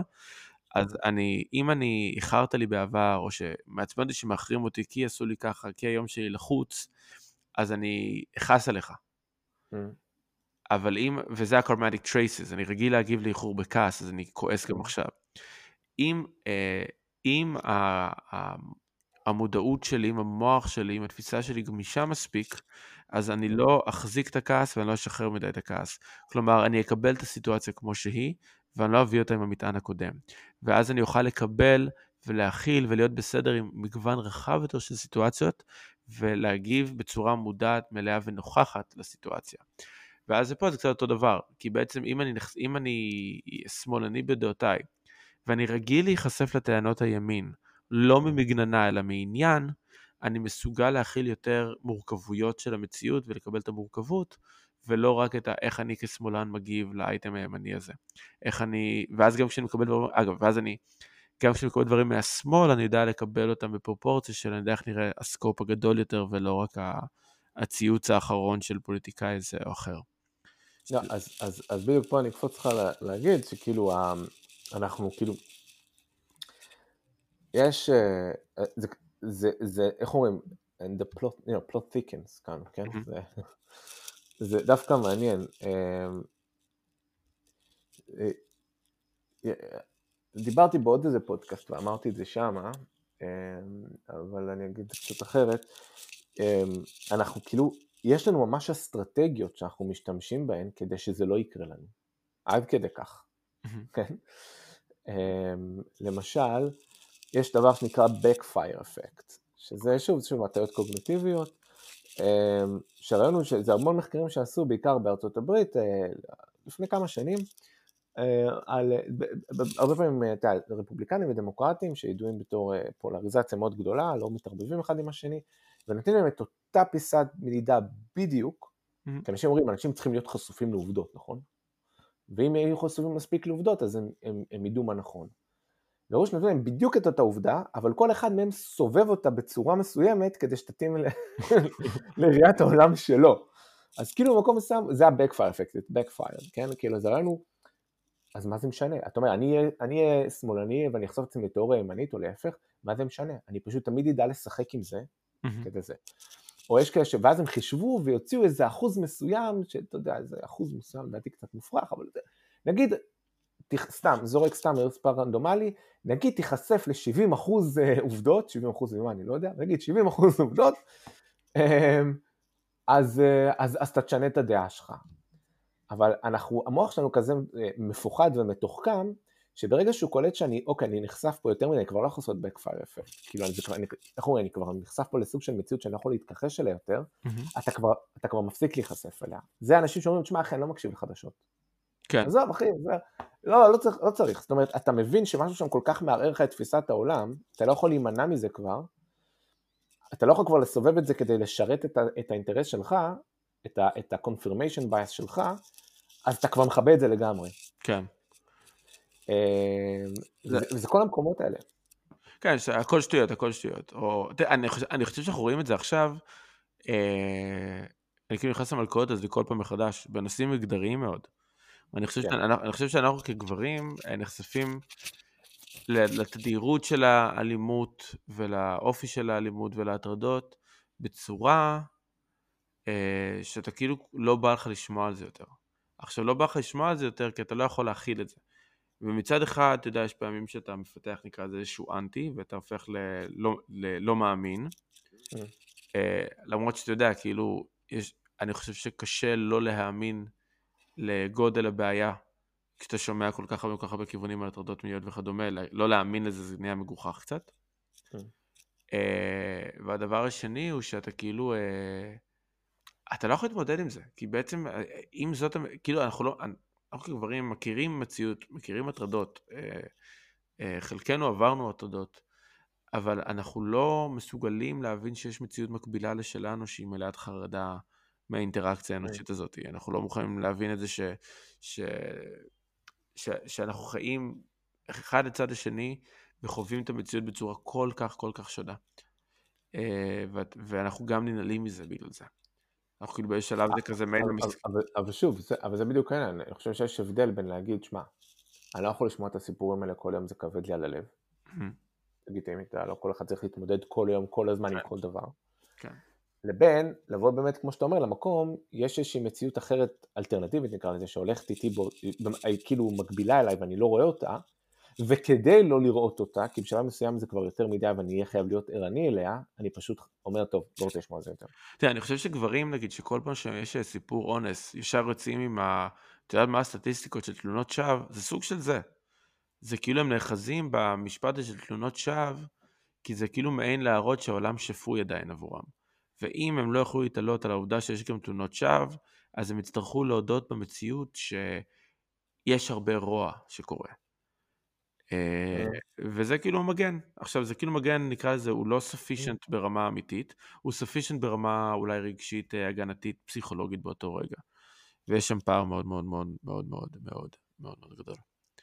אמ, אני, אגב, אני חושב שיש קונפליקט מאוד מצחיק ומעניין שקורה עכשיו עם כל ההסכמי שלום החדשים שלנו. Mm.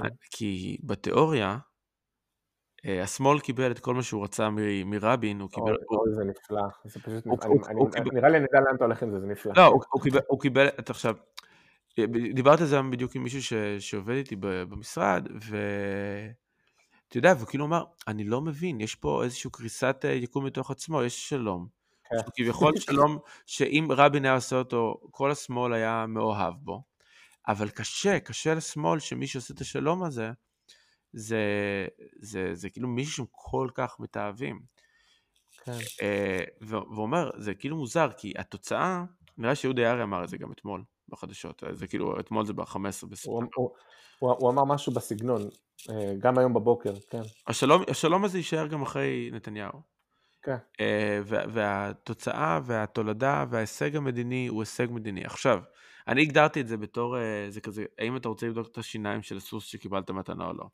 עכשיו, קיבלת את השלום הזה, את המצב החדש הזה, זה סוס. עכשיו, אתה יכול להתחיל לבדוק את השיניים שלו ולהתחיל להגיד שזה סחר נשק, וזה זה וזה זה. אני כאילו חושב שמה שמאוד קשה לשמאל זה שהם רואים איזה, את הבחור שהם הכי מרגישים שהוא unfitting, איך שהוא קיבל את הסיטואציה הכי טובה שיכל לקבל, כן. אה, וזה יותר חזק מליישר קו עם העובדה שהוא חתם על הסכם שהוא הפנטזיה. אה, הוא הפנ... אתה יודע, שוב, אנחנו עדיין לא יודעים איך נראה ההסכם, לא יודעים את הפרטים, אבל לכאורה... הוא מפורסם, הוא מפורסם באתר של הבית הלבן, אתה יכול להיכנס אליו. הוא פורסם? כן, בערך שתי דקות אחרי שחתמו עליו, הוא אוקיי, פורסם. אז, אז, אה, אז אני, לא, אני לא נברתי עדיין סוג הפרטים, אבל ככל הנראה הוא מספק די הרבה פנטזיות רטובות של השמאל של המון שנים. אה, מדינה, נכון, אה, שתי מדינות לשני עמים, אה, אין סיפוח, אבל, אבל זה, זה באמת כל כך, רגע, רגע, רגע, עם הדמות הזאת שאני כל כך... עכשיו, התוצאה היא, יש שתי תוצאות. אחד, אתה יכול לבוא ו... יש, אני חושב שזו האמונה הרווחת, כמו שאמרתי גם, אגב, גם אני אמרתי את זה, הוא נפל כמעט לתוך הסיטואציה. ארה"ב יזמה אותה, בנתה אותה, למזלו, טראמפ היה צריך אותו בנקודה שצריך אותו, הוא הפעיל לחץ על, ה... על מי שצריך להפעיל לחץ, וזה קרה. עכשיו, mm. עכשיו, יכול להיות שזה קל לי כשמאלן להסתכל על זה ככה, כי אז אני לא צריך לתת קרדיט, אני לא צריך mm. להודות שיש... Mm. אה, וזה המגננה, ש... זה המגננה, ומצד שני אתה גם, הצורה הבריאה להסתכל על זה בעיניי, היא, בואנה, הבן אדם עשה משהו מדהים. הוא עדיין כנראה, לכאורה, אה, אתה יודע, אה, אה, אה, הפרת אמון, אה, מרמה וטה-טה-טה, כל, ה, כל התביעות, זה עדיין שם, זה לא נוגד את זה, זה יכול להתקיים ביחד. אה, ו, ו, וזה... זה, זה, אני חושב שאתה נגעת פה ב, בקלאסיקה, בקלאסיקה הכי גדולה של ה in-group וה out-group. כאילו, אתה יודע, ב, כאילו לפני הכל, אתה יודע, אני אחד התחביבים שלי, אני גם כותב על זה, זה גיאופוליטיקה. Mm-hmm. ואני לוקח את זה מהמקום, מהמקום הפסיכולוגי, כן? סתם יש אנשים שלמדו אה, ממשל וזה, ומבינים מדיניות מעולה ויחסים בינלאומיים, אני לוקח את זה מהמקום הפסיכולוגי, מי, מי השחקנים, מי האנשים. אה, אבל גם, גם מבחינת רמת ההבנה הבסיסית שלי, זה, זה, זה משהו כאילו מטורף מבחינת הגודל שלו. א', רק לחשוב שבפעם הראשונה בהיסטוריה העולמית, העולמית, יש איחוד של יהודים ומוסלמים, כתף אל כתף, שווים אל שווים, כן, אה, מול מטרה משותפת. וחלק מהמטרות המשותפות זה שגשוג, אחד של השני. אם אתה קורא את ההסכם שלום, כולו, אין שם פרקים שמדברים על איראן וזה, אולי, אולי יש את הפרקים חסויים, מן הסתם כמו כל הסכם, אבל בהסכם עצמו מדברים על שגשוג אזורי. Mm-hmm. לא היה דבר כזה בהיסטוריה האנושית. יהודים או שהיו כזה סוג של אה, אזרחים סוג ב', או שערבים היו ככה. עזוב, פעם ראשונה בהיסטוריה האנושית, אי פעם יהודים וערבים, יהודים ומוסלמים עומדים כתף אל כתף, אומרים, אנחנו רוצים שיהיה יותר טוב לשנינו. והדרך לעשות את זה זה לדאוג אחד לשני. מדהים, לפני הכל. אם אתה מסתכל, יש, אה, תסתכל על התוכניות שיש, אה, ואז אתה מבין למה זה המדינות הספציפיות האלה ולא מדינות אחרות, נראה לי, יש, אני אפילו שיתפתי את זה, שמתי את זה בדף שלי היום? לא, לא שמתי את זה בדף שלי היום. אה, תסתכל ביוטיוב, יש אה, משהו מסילות לשלום אזורי, או משהו כזה. לצורך העניין הולכים להקים, אה, על בסיס המסילות שיש כבר עכשיו, של הרכבת החיג'אזית, כל האזור, מאומן, דרך ערב הסעודית, דרך ירדן עד ישראל, מסילות רכבת, זאת אומרת את כל הסחר הימי שעובר היום דרך המיצרים של הורמוז ובאב אל-מנדב, אתה מעביר אותם, שזה שם בשליטת איראן וחות'ים וכאלה וזה, אתה פשוט מעביר אותם על, על היבשה, אה, אוטומטית לנמלים של ישראל, ומשם הנמלים של ישראל זה עובר אוטומטית לאירופה. Mm. אם שאלת למה מקימים עכשיו נמל חדש בחיפה, בדיוק בשביל זה, כדי שלא לא, לא, לא, לא ישבו להם על הראש ויוכלו לעבור את הכל חלק. אה, אתה מדבר על מה שפעם היה קו צינור אשדוד אה, אילת, קצ"א, mm-hmm. היום נהיה קו, קו צינור אסיה, סליחה, אה, אסיה, אירופה, כל הנפט מהמפרציות יעבור דרך הצינור הזה, דרך ישראל, ישירות לאירופה, דרך יוון, אוטומטית לאירופה. עכשיו אתה מדבר על כאילו שינויים מבחינת כלכלית מטומטמים, איך הם יביאו כאילו אה, אה, קשר ושגשוג בין כל המדינות שרצות על הקווים האלה. זאת אומרת, זה הולך להיות מטומטם מבחינת, ה, ה, ה, ה, שוב, הושטת יד אחד לשני, ומה שהולך לקרות פה בגלל זה, כנראה, אם, אם זה, בוא נגיד ככה, אם זה עובד טוב, סתם הכל יכול להתקלקל, מי יודע מה יקרה, זה, אבל ברמת התוכנית, וכל הצדדים לוחצים ידיים ורק מאושרים אחד מהשני, אתה רואה את, ה, את השרים ה, באמירויות שמדברים שהם רוצים אה, שלום בין העמים, הם לא רוצים שלום בין ממשלות, הם אומרים את זה מפורש, הם הכניסו את אה, תוכנית, הש... את ההסכמה הזאת, את הנורמליזציה, תוכנית השלום, כבר עכשיו לתוכנית הלימודים האמירויות, לומדים את זה, תחשוב עם הרשות הפלסטינית עד היום, אין, אין הסכמי שלום בתוכנית הלימודים שלהם. Mm-hmm. אוסלו לא קרה מבחינתם בתוכנית הלימודים, האמירויות זה רק קרה אתמול, זה כבר בתוכנית הלימודים. איך, איך אתה חושב שכל זה הבשיל כל כך? כאילו מה... רגע, רגע, אוקיי. שנייה, עוד שנייה, עוד שנייה אני אגיד את זה, אני רק רוצה לסיים את המשפט של מה שאמרנו קודם, אז אתה מביא את הדבר הזה, וזה כזה מדהים, אבל זה הקבוצה השנייה, ואני לא אפרגן. עכשיו זה לא רק שאני לא אפרגן, אני אראה את זה לרעה. עכשיו אני אומר, זה, לא, זה היה יכול להיות קבוצת כדורגל אחרת. אני אוהד את ארסנל, מישהו אוהד את צ'לסי, הוא נותן החלקה ודופק לשחקן השני מכה לברך, אני כזה, מה, משחק, לגיטימי, כי זה ארסנל, כן? אם זה היה צ'לסי, הופ, תוציא אותו אדום. נכון. על אותו דבר. וזו תופעה פסיכולוגית in group out group, כמו שאמרנו, אנחנו יודעים את זה, זה קיים, ולכן, כמו שאמרת, זה שמאל זה ימין, אני אומר בוא נרד מהגבהים של שמאל ימין, אנחנו פשוט בני אדם.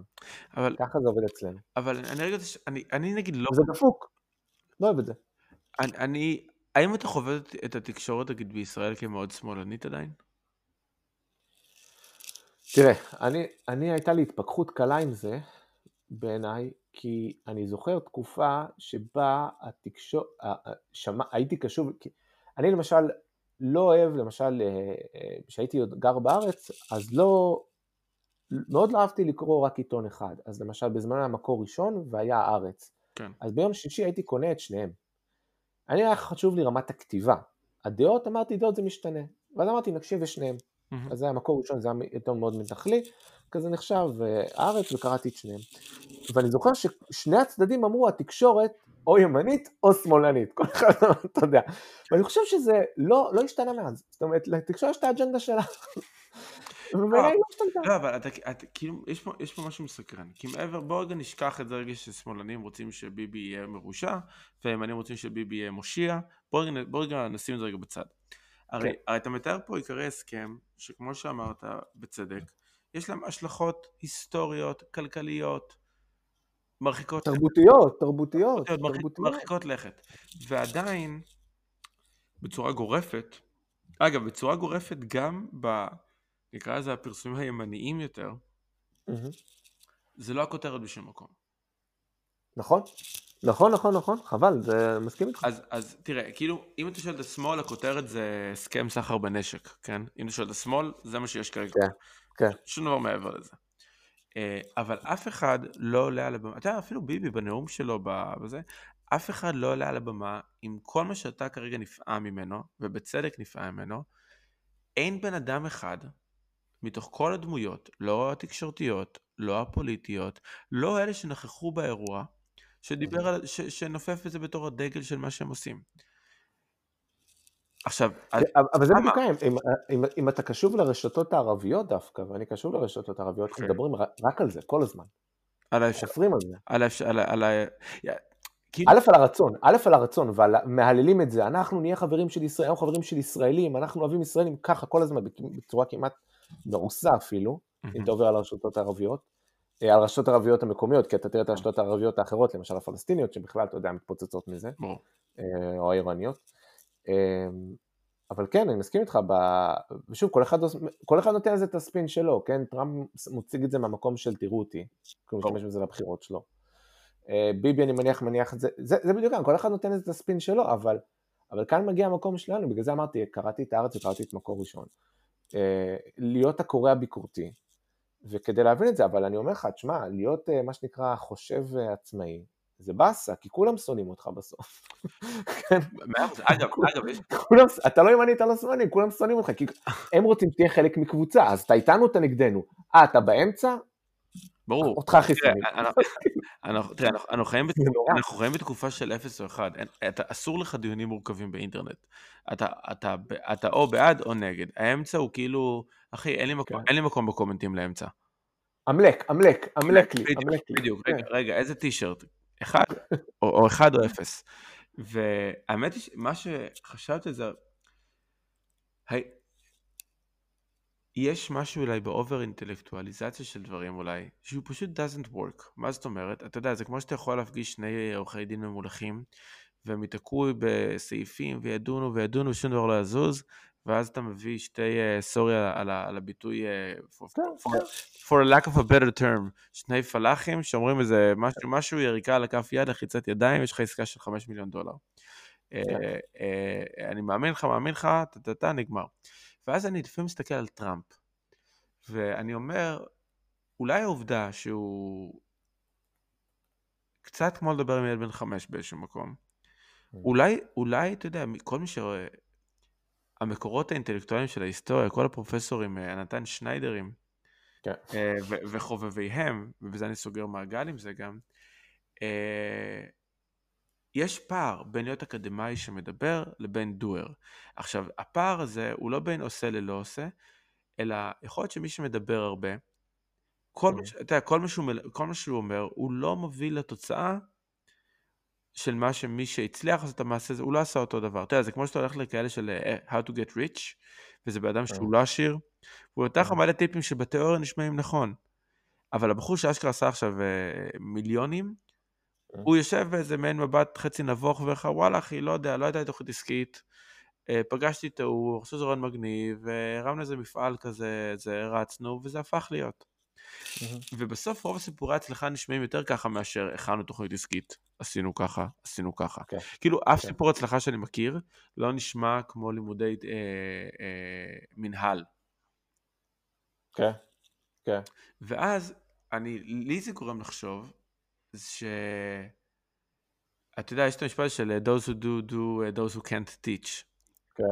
כן, ואולי. זה ממש ככה, ואולי אתה יודע, הבחור, כאילו האנשים האלה שעושים דברים, לא טורחים לחזור אחורה וללמד באמת, זה לא מעניין אותם. כן. אמ, ואלה שעסוקים בלדבר על איך עושים, פשוט מלמדים לך תיאוריה שהיא לא נכונה מראש anyway. אמ, ואז כל ארים, כל המנתחים, כל החכמים מאוד, הם יכול להיות שהם מאוד צודקים בלהציג לך 67 מעלות אה, צורות של כל סיטואציה, אבל זה לא מקדם אותך לשום מקום. ואז בא לך איזה מישהו שאומר משהו בסגנון, אה, החיליות הם אחלה, עשינו איתם עסקים בעבר, אנחנו נעשה בהמשך, הם מגניבים, כיף כיף, חתימה. וזה פועל יותר מכל התפלספויות האחרת. ואולי, ואולי השמאל, הוא נופל, כי בעולם של מבחן המציאות הוא לא מצליח להחזיק. אמ. להלן, להלן אגב לברוא את המציאות המדינית, הרי כל, כל ההמצאה של ביבי, ושל... uh, uh, התחושה שלי, ההמצאה של ביבי ושל uh, טראמפ על סיפוח, הם כאילו המציאו קלף מיקוח. כן, מנותק כן. מהעולם. אני, אני גם איתך שם, כן, זה, טריק משא ומתן בעיניי. כן, הם, הם, הם, הם, המציאו אותו, הלכו עליו ב full גז, כולם נלחצו, והוא ממש המציאו משהו שמעולם, זה ה bluffing פוקר הכי mm-hmm. קלאסי בעולם, ועכשיו כולם מדברים בוא נעצור את הסיפוח, וכאילו, איזה סיפוח? על מה אתה מדבר? כן. לא, לא, אחי, זה כאילו לא היה סיפוח. וזה כאילו, אני ממש כמעט מדמיין סיטואציה אבהית כזאתי, שהילד מסתכל ואומר, יואו, ואיך עשית? ואבא עושה לו כזה, someday son you will learn.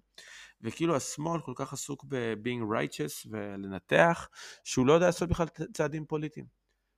כי, כי, כי הוא לא יודע לעשות בלוף, הוא רק יודע כאילו, וזה לא פועל.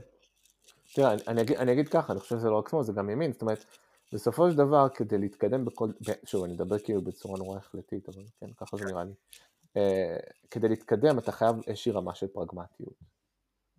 אתה חייב איזושהי רמה של פרגמטיות. אתה חייב לדעת, אוקיי, דיברנו, דיברנו, דיברנו, מה אני עושה מחר בבוקר? דבר ראשון.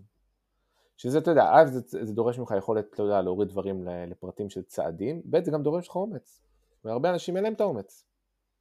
אתה זוכר את השיחות של, אה, וואלה אחי, אנחנו עושים פאב? כן. בוא נקים פאב אחי.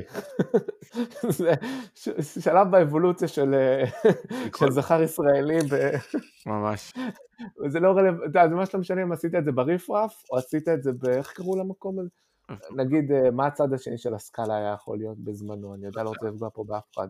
איפשהו בנמל שם. הארליך, זהו, הארליך היה בנמל אם אני זוכר נכון. אמ, ואתה אומר לעצמך, כאילו, כולם היה את השיחה הזאת, ו- ומסתבר שאולי, אתה יודע, פרומיל, אחוזון של מי שעשה את השיחה הזאת, ממש ניסה לעשות את זה. נכון, נכון. אמ, וזה מה שאני להגיד, אני לא חושב שהם היו פחות או יותר מתוחכמים. א', היה פה עניין של אומץ, ב', יש עניין של פרגמטיזם. אה, ושגם שגם השמאל וגם הימין הקשים לוקים בחיסרון, אתה יודע, בלוקמיה קשה של הדבר הזה. כי אתה יודע, למשל מישהו שאומר לך, אחי, אה, אה, בוא, בוא נבנה בית מקדש. מה אתה אומר? מישהו אומר לו, וואלה. כאילו ברור לך ששני חבר'ה האלה אידיאולוגי, אידיאליסטים, הם על הכ... אבל כאילו מחר בבוקר אף אחד לא הולך לבנות בית מקדש, אחי. זה לא קורה. וזה לא בגלל זה לא בגלל שאתה אומר, לא הגעתי למספיק לבבות של אנשים. לא, זה בגלל אחי שאתה פשוט, אתה פשוט לא, אתה לא פרגמטיסט. זה לא משנה עכשיו שוב, אתה תהיה בעד או נגד זה. אני מדבר על מבחינת תכלס, אני קם בבוקר, מחר אני עושה, אין. אותו דבר מישהו אומר לך, אחי, אנחנו פשוט צריכים לגשת, ל, ל, נגיד, ל, למישהו שהוא אויב שלנו, להסתכל לו בעיניים, להגיד לו, הכל בסדר. מהיום והלאה, הכל יהיה בסדר. ואני ממש מצטער על מה שקרה פעם. והוא כאילו יבוא, וואלה, אחי, באמת, הכל בסדר. כאילו, גם זה לא פרגמטיסטי, בדיוק כמו מי שאומר לך, אחי, בוא נבנה בית מקדש. ונראה לי שמה שקרה פה, נוצר איזה, איזה נקסוס כזה, איזה מפגש, של הרבה מאוד אנשים, ש... שוב, התוכניות שפירטתי לך עכשיו צריך להיות בן אדם מאוד אינטליגנט לחשוב עליהן. ברור. אני לא יודע אם זה הקושנר שם, או, לא, או כמה אנשים ביחד, מי אמר שזה רק אחד, כן? קצת חבר'ה מערב הסעודית, קצת חבר'ה מזה וזה, אבל לא משנה, כן? בסוף גם הכל טיימינג בחיים, הטיימינג נכון, אתה יכול, המקום הנכון, האנשים הנכונים, וזה נכון. אבל נוצר נקסס כזה שבסופו של דבר אנשים שיהיו מאוד מאוד מאוד מאוד פרגמטיסטים. שיהיו מוכנים, ואחת הביקורות הכי גדולות על, על ביבי משמאל, שהוא uh, מקיאווליסט. אני אחליף את המילה מקיאוולי, ואתה יודע, דיברנו, נתן שניידר, למדנו את הנסיך של מקיאוולי וזה, כן? אז את המקום הזה של מישהו שמוכן לבוא להגיד, uh, אני עושה מה שצריך, כאילו, to deliver. ואם זה אומר שאתה יודע, אני ממציא איזה סיפוח, ואומר לאנשים ש... ואני בסוף פוגע בבייס שלי, כי אחרי זה מעדפים אותי מימין, אומרים לי, תראה מה עשית. אבל אין לי ברירה, ככה עושים את זה. אמ, ואז מחר בבוקר יודע לבוא להרים טלפון לאיזה שייח, 900 קילומטר מהארץ, אה, ואפילו מדבר איתו באותה שפה שלו, שזה לצערי בושה ענקית שאנחנו לא יודעים לדבר ערבית בארץ, רובנו. אה, ואומר לו, טוב, בוא נשים את הדברים מאחורה ונדע לזוז קדימה. והוא אומר לך את אותו דבר, אתה חייב להיות פרגמטיסט. ונוצר מצב שהקפטנים שמובילים את הספינה הזאת הם כולם פרגמטיסטים, אה, ושוב, הם, יצא גם שהם, אתה יודע, הם, הם באותו צד של הגדר, יצא שיש להם את אותם אינטרסים, התזמון, הכל נכון, בלי זה שום דבר לא היה עובד, וזה נראה לי ההבדל העצום בין, ה, בין השמאל הקשה והימין הקשה, mm-hmm. ל... אני אפילו לא רוצה להגיד למרכז, כי אני לא, לא מבין מה זה המרכז, אבל אני כן אגיד היום, למשל לבנימין נתניהו, למשל לגבי שאר המנהיגים שיש, שפשוט לא יודעים להיות פרגמטיסטים. Mm-hmm. והוא פשוט יודע להיות פרגמטיסט למקום כל כך uh, מכעיס לפעמים. ממש מכעיס. הקומבינות שהוא סוגר מכל הכיוונים, כמו שאמרנו, הנסיך, מקיאוולי, uh, טראמפ, אותו רעיון, שהוא יודע לבוא להגיד לך, uh, בהתחלה ארדואן הוא בן אדם נפלא, יש לנו שם אנשים נפלאים בטורקיה, אנחנו נעבוד איתם, ואז למחרת להחליף את זה בזמירות אחרות לגמרי, כי פשוט הפר, הפרוגרמה התחלפה ולכן הוא צריך להיות, אתה יודע, להתחלף איתה. אמ, מה שנקרא ריאל פוליטיק. כן, כן, כן, כן. לא תהיה ריאלי, לא תקים עסק, לא תקים את הפאב. אתה, אתה כאילו מרגיש שאולי זה, זה מעין, אה, לא רוצה להגיד שירת ברבור, אבל אולי זה איזושהי נקודה שכאילו אחרי הרבה מאוד זמן אנחנו פתאום נזכרים שגם אה, נתניהו, הרי נתניהו הוא פוליטיקאי מדהים. אתה, זה, זה, כאילו, זה כאילו ממש, אני חושב שנתניהו הוא קצת פה סופרמן. אם, עכשיו, אתה יכול, לא, אבל עכשיו, אתה, אתה, אתה יודע, תמיד זו שאלה שלי מה הכוחות על, האם היית משתמש בהם לטובה או לרעה. ואני חושב שכולם מסכימים שזה בידיים כוחות על. אני פשוט חושב שהרבה מאוד אנשים מרגישים שהוא ישתמש בהם לרעה בעיקר. אה, ואתה יודע, שוב, who knows, who knows. אבל אני, אני כאילו חושב באמת ש... ש... אם המוח שלך לא גמיש מספיק לשנות את דעתך או לראות את כל הצדדים, אתה, אתה, כן. אתה לא יכול לראות את הדבר הטוב שקרה עכשיו. ואתה נתקע בזווית של להגיד, רגע, ביבי הוא רע כי הוא עשה טה טה טה. יכול להיות שהוא, יכול, לא, יכול להיות... אחי, אני לא חושב שאנחנו צריכים להתחייב למקום משנים דעתנו. לא, בדיוק. אתה יודע, אתה יכול להגיד, וואלה, יש דברים טובים. יש דברים לא טובים. נכון. הכל בסדר. אתה יודע, אתה יכול להיות לך ביקורת על בן אדם, להגיד, שמע, אני לא אוהב את מדיניות הפנים שלו, אני אוהב את מדיניות החוץ שלו. נכון. נכון שבסופו של דבר בקלפי אנחנו מתחייבים לסוג של שורה תחתונה. פה אנחנו כן נהיה בינאריים בקלפי. נכון. איזה, איזה פתק אני שם? אני שם מחל או אני שם אמת? כן. כן, עבודה או זה, לא, כן. זה כאילו הקלאסיקה. אבל אנחנו עדיין לא שם. אז אין סיבה, אתה יודע, אני... לבוא להגיד זה קצת ככה וקצת ככה. אני חושב שזה חלק אבל עניין של להיות נוכח. וזה אני, אני רגע מחבר את זה לתחילת השיחה שלנו, ו, ו, ואני קצת מקדם אותנו פה לקראת הסוף, אה, בארץ, בארץ השעה 12 וחצי בלילה. אה, שנוכ... שמיינדפולנס והכוח בלהיות נוכח, הוא באמת להיות כנראה בסיטואציה שבה אתה רואה מעבר ל... אתה זורק אחורה את ה... את ה... אני, אוהב, אני אוהב אותו, לא אוהב אותו, לטובת, היי, hey, הנה מה שקורה. מה שקורה זה הסכם שנראה ככה וזה המשמעות שלו, זה לא משנה מי חתם אותו, זה לא משנה מה אתה חושב שהוא האינטרסים שלו, זה לא משנה אם אתה חושב שהוא הבן אדם הכי מניאק או טוב או רע או... אה, זה לא משנה, יש לך מציאות שקורית לך מול העיניים. ואם אתה לא מסוגל להיות נוכח בה, כלומר להכיר אותה בתור מה שהיא, אתה כאילו תמיד עיוור.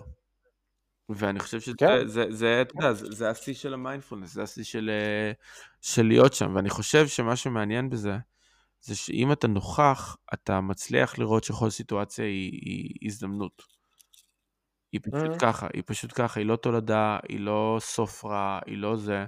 זה יכול להיות הזדמנות לשנות את ההתנהגות שלך, זה יכול להיות הזדמנות אה, שהיא פשוט טובה כי החלטת שהיא טובה. או רעה. אה, כן, שוב, זה- אז זה בדיוק המקום הזה, שאתה יודע, אתה... איך אני אגיד את זה? שא', אני מסכים איתך. 200 אחוז, כן? רצ- רצחת את הדיון. אה, אבל, אבל זה, זה בדיוק המקום הזה, שוב, אתה לא... זה, זה נראה לי אחד, ה, אחד המ- המחקרים הבסיסיים שאתה יודע, התחילו את כל העניין של ה mindful, לא, לא התחילו הבסיסיים, מחקרים שניסו לעשות סריקות מוח ולהראות אנשים שעושים מיינדפולנס, אנשים שלא עושים מיינדפולנס. אה, ששוב, כל העניין של הנוירוסיינס הוא טיפה בעייתי, כי אנחנו לא באמת מבינים שום דבר על המוח. אנחנו אוהבים לצטט את הדברים האלה, אבל אתה לא באמת מבין כלום על המוח היום. אבל להבין, להגיד שכן, בכל מיני אזורים שרואים העונות הפרונטליות הן מתפתחות יותר, והאזור שהן אחראיות על, כל העניין של היכולת שלנו לנתח את העולם ולהבין את העולם, מה שנקרא תפקודים האקזוקטיביים, אנחנו... אה, ו, ו, והאזור של האמיגדלה, שקשור לדחפים הבסיסיים שלנו, בין השאר גם לפחד וכאלה, אה, זה קטן, הפעילות, ואז גם ממש המבנים עצמם. אה, הפעילות בתוכם, ואז המבנים עצמם. אה, ואז אה, אז מה שקורה, אנשים שעושים מיינדפולנס הם אנשים שמרגישים יותר את העולם, אבל הם פחות מפוחדים ממנו. מהמם. עכשיו שוב, אני מסייג את זה כי מדברים על האזורים של ה- של האמיגדל, האזורים של בסיסיים, אז כן, אז אנשים אולי פחות מפוחדים, אבל זה גם אזורים בסיסיים כמו רעב, אנשים מרגישים פחות רעבים, לא יודע. אמ, שוב, אז אני קצת אסייג את זה, אבל אני כן חושב שהמסר הוא כן מסר כזה, שאתה כן מסוגל, עם המיינדפולנס או בלי המיינדפולנס, עם היכולת שלך להיות מסוגל להיחשף למציאות ולא לפחד ממנה. ואז לא לעבוד במקומות של fight or flight. מהמם. ואז כל מה שאתה יכול לראות זה, זה עוזר לי או זה לא עוזר לי. ואם זה לא עוזר לי זה איום, ואיך אני מגיב לאיום, אתה יודע, כן. להילחם בו, לברוח ממנו, וזה מה שאתה רואה עכשיו. הסכם שלום שהוא כאילו מאיים נכון. על אה, תפיסה של אנשים מסוימים, והם מת- הם מתגוננים. הם פשוט מתגוננים, זה אתה יודע, ברמה של כאילו, וואלה, הפונט לא היה בדיוק פונט נחמד, וזה שחתמו, אז כאילו, מי חותם הזה? כאילו הצקצקנות השמאלנית הקלאסית, כאילו. עכשיו, לא, לא יודע שמאלי שמאלי, אני אומר, זה יכול להיות בדיוק הפוך אם זה הימיני, אבל זה המקום הזה שאתה מרגיש מפוחד מהמציאות. כן. והמקום השני שהוא לא מפוחד, הוא רואה אותה כמו שהיא, או כמה שיותר כמו שהיא, מן הסתם אתה לא יכול לראות הכל כמו שהוא תמיד, זה בסדר. או בכלל. ואתה אומר, אוקיי, זה המציאות. מה זה אומר עליי? קצת כמו הבת שלך שנכנסה לשיעור בלט והרגישה לבד. זאת המציאות. מה זה אומר עליי? זה אומר עליי ככה, זה אומר ככה, זה אומר שאני עכשיו חייב להיות במחנה כזה או מחנה אחר, זה אומר שאני יכול להסתכל על, על, על זה מעוד זוויות ולא רק מזווית אחת. אתה יודע, כי אתה לא מפוחד, אין לך רק fight or flight, אתה יכול להסתכל על דברים בזווית יותר רחבה ויותר עמוקה. ושוב, מה, ש, מה שתעשה בקלפי, תעשה בקלפי, מה שנייה, בינך לבין אלוהים, הכל בסדר. תגיד, אה, תגיד, א', אני רוצה לציין. שעברנו שעתיים וחצי שיחה נראה לי, ולא הזכרנו וואי. באף שלב את זה שמעבר לכל זה אתה גם היית רקדן פעם. זה נכון. לא הזכרנו מלא דברים, התחלנו, התחלנו לדבר על הבסיס ולא המשכנו אני, הלאה. זה, הטר- אני חייב להגיד לך, זה הטריק שלי קצת. אני לא יודע אם אנשים ששומעים את זה אוהבים את זה או לא, אבל הטריק שלי הוא להתחיל משם ואז ללכת לאיבוד. אה, אני רוצה לשאול אותך שאלה אחרונה. Mhm. אה, למה אתה הכי מתגעגע ברמת גן, תל אביב, עירך? ארצי שינתה את פניה, אתה יודע איך אומרים. אה, הלוציפר עדיין קיים. זה היה כבר שלבים יותר מאוחרים. באמת, עדיין קיים הדבר הזה? הוא הבר האהוב עליי בתל אביב. כבר שנים, הוא הבר האהוב עליי בתל אביב. הוא המקום היחיד שהוא כך שבור ונטול טרנדיות ומגניבות. הוא- פשוט שבור, הוא פשוט שבור. הוא לא מגניב, אתה לא, אתה לא יכול להיות מגניב כשאתה הולך אליו. אה, אתה פשוט אתה, אף אחד לא מתלבש במיוחד איך לוציפר. הוא אף פעם, לא, לא הייתה תקופה שהיה המקום להיות בו, אז גם אף פעם הייתה תקופה שהוא לא המקום להיות בו. הוא פשוט שם, הוא מתחבא שם בצללים של תל אביב, מודי ברון מתקלט שם, כאילו, בוא. אה, וואו. כן, כן, כן, כן, כן. זה נחמד, כאילו, אה, אתה יודע, זה כאילו מעין מצב שבו מודי ברון מתקלט שם, הברמניות לא יודעות מי זה הבחור המבוגר המבולבל שנכנס לבר, וזה, לא יודע. אתה יודע מה, אולי, אולי, אולי, אולי נת, נגעת בחלק מהדברים שאני מתגעגע אליהם, של... אה, אתה יודע, זה קצת מצחיק שדיברנו על, ה, אתה יודע, דיברנו שמאל, ימין וזה, אז אמרנו, רגע, מה התקשורת? התקשורת ימין, התקשורת שמאל, התקשורת לעצמה? אז יש אנשים שמדברים על זה, אתה יודע שיש deep state? כן. ואז קוראים לישראל deep shtetl.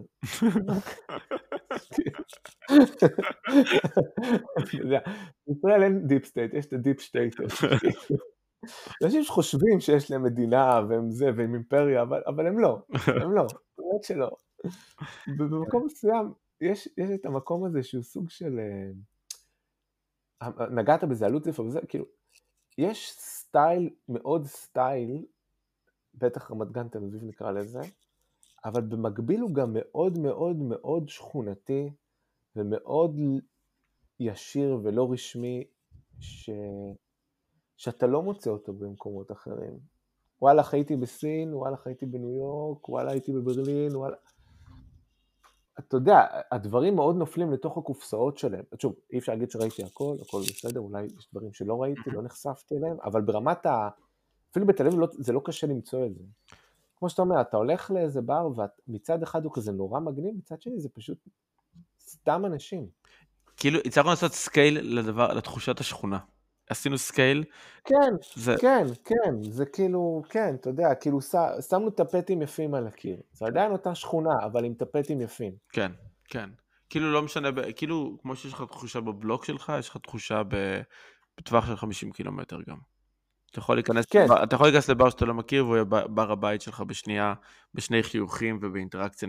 ועדיין יהיה בו איזה סוג של סטייל, זה לא יהיה לגמרי, אתה יודע, איזה כן. משהו, זה, זה לא יהיה הסלון שלך בבית. לא, לא. זה אולי יהיה קצת הרגשה של הסלון שלך בבית, אבל זה לא יהיה הסלון שלך בבית. כן. אתה לא תרגיש זר בו. אז, אז זה דבר שהייתי, זה, הייתי שמח לראות אותו קצת פה, למרות שלמען האמת, אני לא יודע אם הייתי יכול לסבול אותו פה. למה? אם אני לא יודע כמה התשתית בלונדון מוכנה לדבר כזה. יהיה לך, יהיה לך, אתה, אתה, אתה באת לפה, נפגשנו כמה פעמים, יהיה לך את המקומות שלך שאתה יוצא אליהם והכל בסדר, ו... אבל לא יהיה לך את השכונתיות. הם, הם, לא, הם לא יודעים לעשות את זה, הם לא יודעים לחיות את זה. כן. המר... הריחוק החברתי בין האנשים, ה... ה... ה... ה... הרשמיות, ה... שוב, אני אוהב את זה, יש בזה את הדברים, שוב, אמרנו, שום דבר מושלם, חיסרונות יתרונות יש בהכל, אבל, אה, אבל כן, והאוכל, אחי, זאת אומרת, הישירות, השכונתיות, אבל שלא מוריד מהאינטלקטואל, מה, מה, מהרמה הגבוהה של זה והאינטלקט של זה, והאוכל. אחי, איך, איך חסר לי אוכל טוב. עזוב אוכל טוב, אחי, של עגבניה טעם של עגבניה, אחי, יאללה. זה מצחיק, כי מה רבא, כולם מייבאים היום מכולם, גם בישראל מייבאים, הכל בסדר, נכון, מסכים. ועדיין, האוכל יש טעם של פלסטיק, זה מבאס לי כל פעם מחדש, והתרגלתי, אני אומר כמעט עשור, התרגלתי, הכל בסדר, ואני בא למקומות ואומר, אחי, יש פה אוכל טוב, ואני חותם על זה, אבל אין. אין פה אוכל טוב. אבל אין כמו האוכל אה, של אה, רמת גן תל אביב. תקשיב, אחי, אני אגיד לך, לא, אולי לסגור את ה... אגב, ככה אני קורא לפרק הזה, רמת גן תל אביב, רק שתדע לך. כן, לגיטימי. אה, אה, תשמע, אני זוכר שהשתחררתי מהצבא, אחרי כמעט חמש שנים, אמרתי, מה אני עושה? וואלה, לא יודע, הלכתי הביתה לאמא, אכלתי שניצל, אחי. אמרתי, מה? אתה יודע, וכלום, אין, אתה נכנס, אתה נזרק לזה חור שחור, אין לך מושג מה, ואתה, אתה, אתה, אתה מתכונן, אני כמעט חמש שנים בצבא, התכוננתי עליו שנים ל, לרגע הזה, ולא קרה כלום. אתה, אחי, סיימתי את הדוקטורט, אחי, אה, זאת הדוקטורט, את, את ההגנה על התזה. שוב, שנים אני מתכונן לרגע הזה, שנים, שנים, שנים, שנים. אני מסתכל על עצמי, טוב, מה עכשיו? מה עושים? אתה יודע שהיה לי רגע ממש... ו...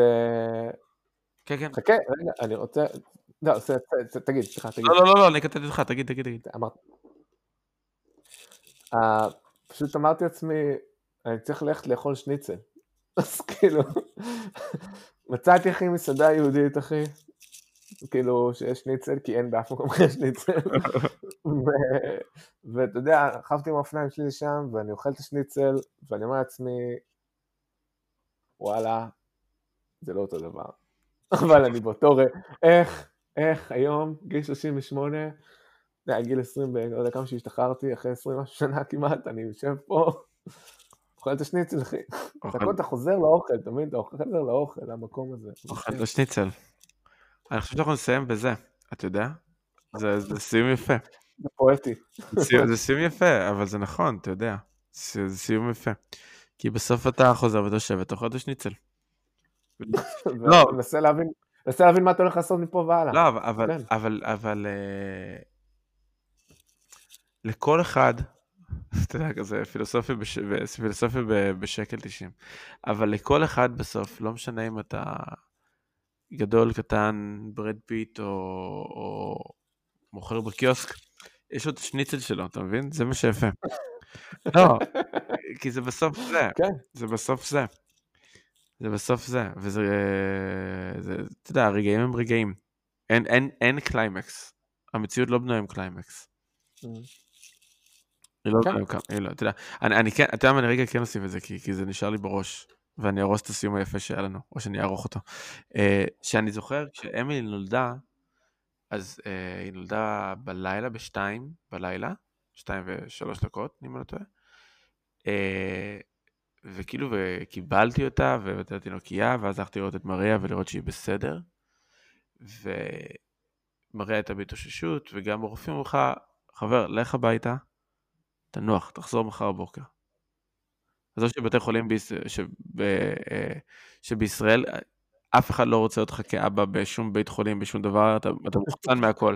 אתה משלם על המלונית הזאת איזה 80 מיליארד שקל ללילה, ואז אתה בא להיות עם, עם המשפחה שלך, והגבר עדיין איכשהו משלם אקסטרה כסף לארוחת צהריים שלו, זה כאילו ממש, זה כאילו, זה, זה, זה, זה יראי לחלוטין שאתה חלק מהמשפחה.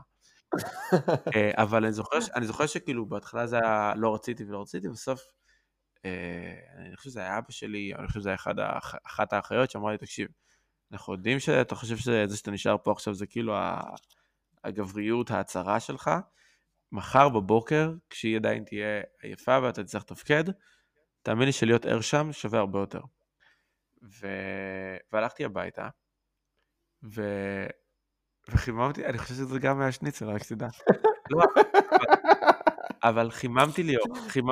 חיממתי לי אוכל, הייתי מן הסתם, אתה יודע, עם איזשהו אדרנלין כזה, הייתי גם מותש וגם עם אדרנלין. השכבתי במיטה, אתה יודע, הייתה בית חולים, ו... ושמתי חברים או איזה משהו בסטרימינג כלשהו, ומצד אחד יש לך בראש שאומר, fuck, אתה אבא. ומצד שני, fuck, אני אותו asshole שרואה פעם החמש מאות הפרק של חברים, או Scrubs, ואתה יושב ואוכל, אתה הכנת לעצמך ארוחה, כמו כל fucking יום בחיים שלך. ויש את הקליימקס הזה שקרה לך, ולרגע אחד נשארת לבד, וזה לא קורה לך הרבה אחרי זה, לתקופה ארוכה, ואתה אומר, אני עדיין אותו בן אדם. כאילו אבא, כאילו אבא שלי, כן. לפחות התפיסה שלנו, של האבות שלנו, זה איזה משהו עילאי כזה, הדמות הזאת שחי... ואתה גם אמרתי, לא, still the same asshole, כאילו. כאילו אותו, אותו מפגר, אותו מפגר, עם אותו, כאילו מסתכל על הסדרה מטומטמת, ו... אתה יודע, וכאילו... ואוכל את השניצל שלו. ואוכל את השניצל שלו, ואוכל את השניצל שלו. זה בדיוק זה, אחי. תקשיב יוסי, אני רוצה להגיד לך שאני אוהב אותך מאוד, ואני מאוד מאוד שמח ש... שהצלחנו לגרום לפרק הזה לקרות.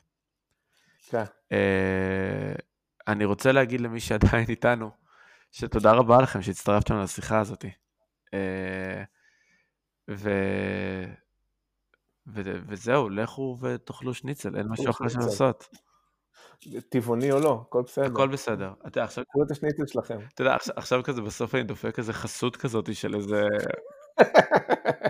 אתה יודע, אני כאילו פתאום ממליץ על איזה מסעדה ספציפית עם טלפון וקוד אפיליאציה כזה, ורוצח את כל הרומנטיקה של הסוף פה. סתם. אה, יוסי קופלר, תודה רבה לך. בכיף, אחי.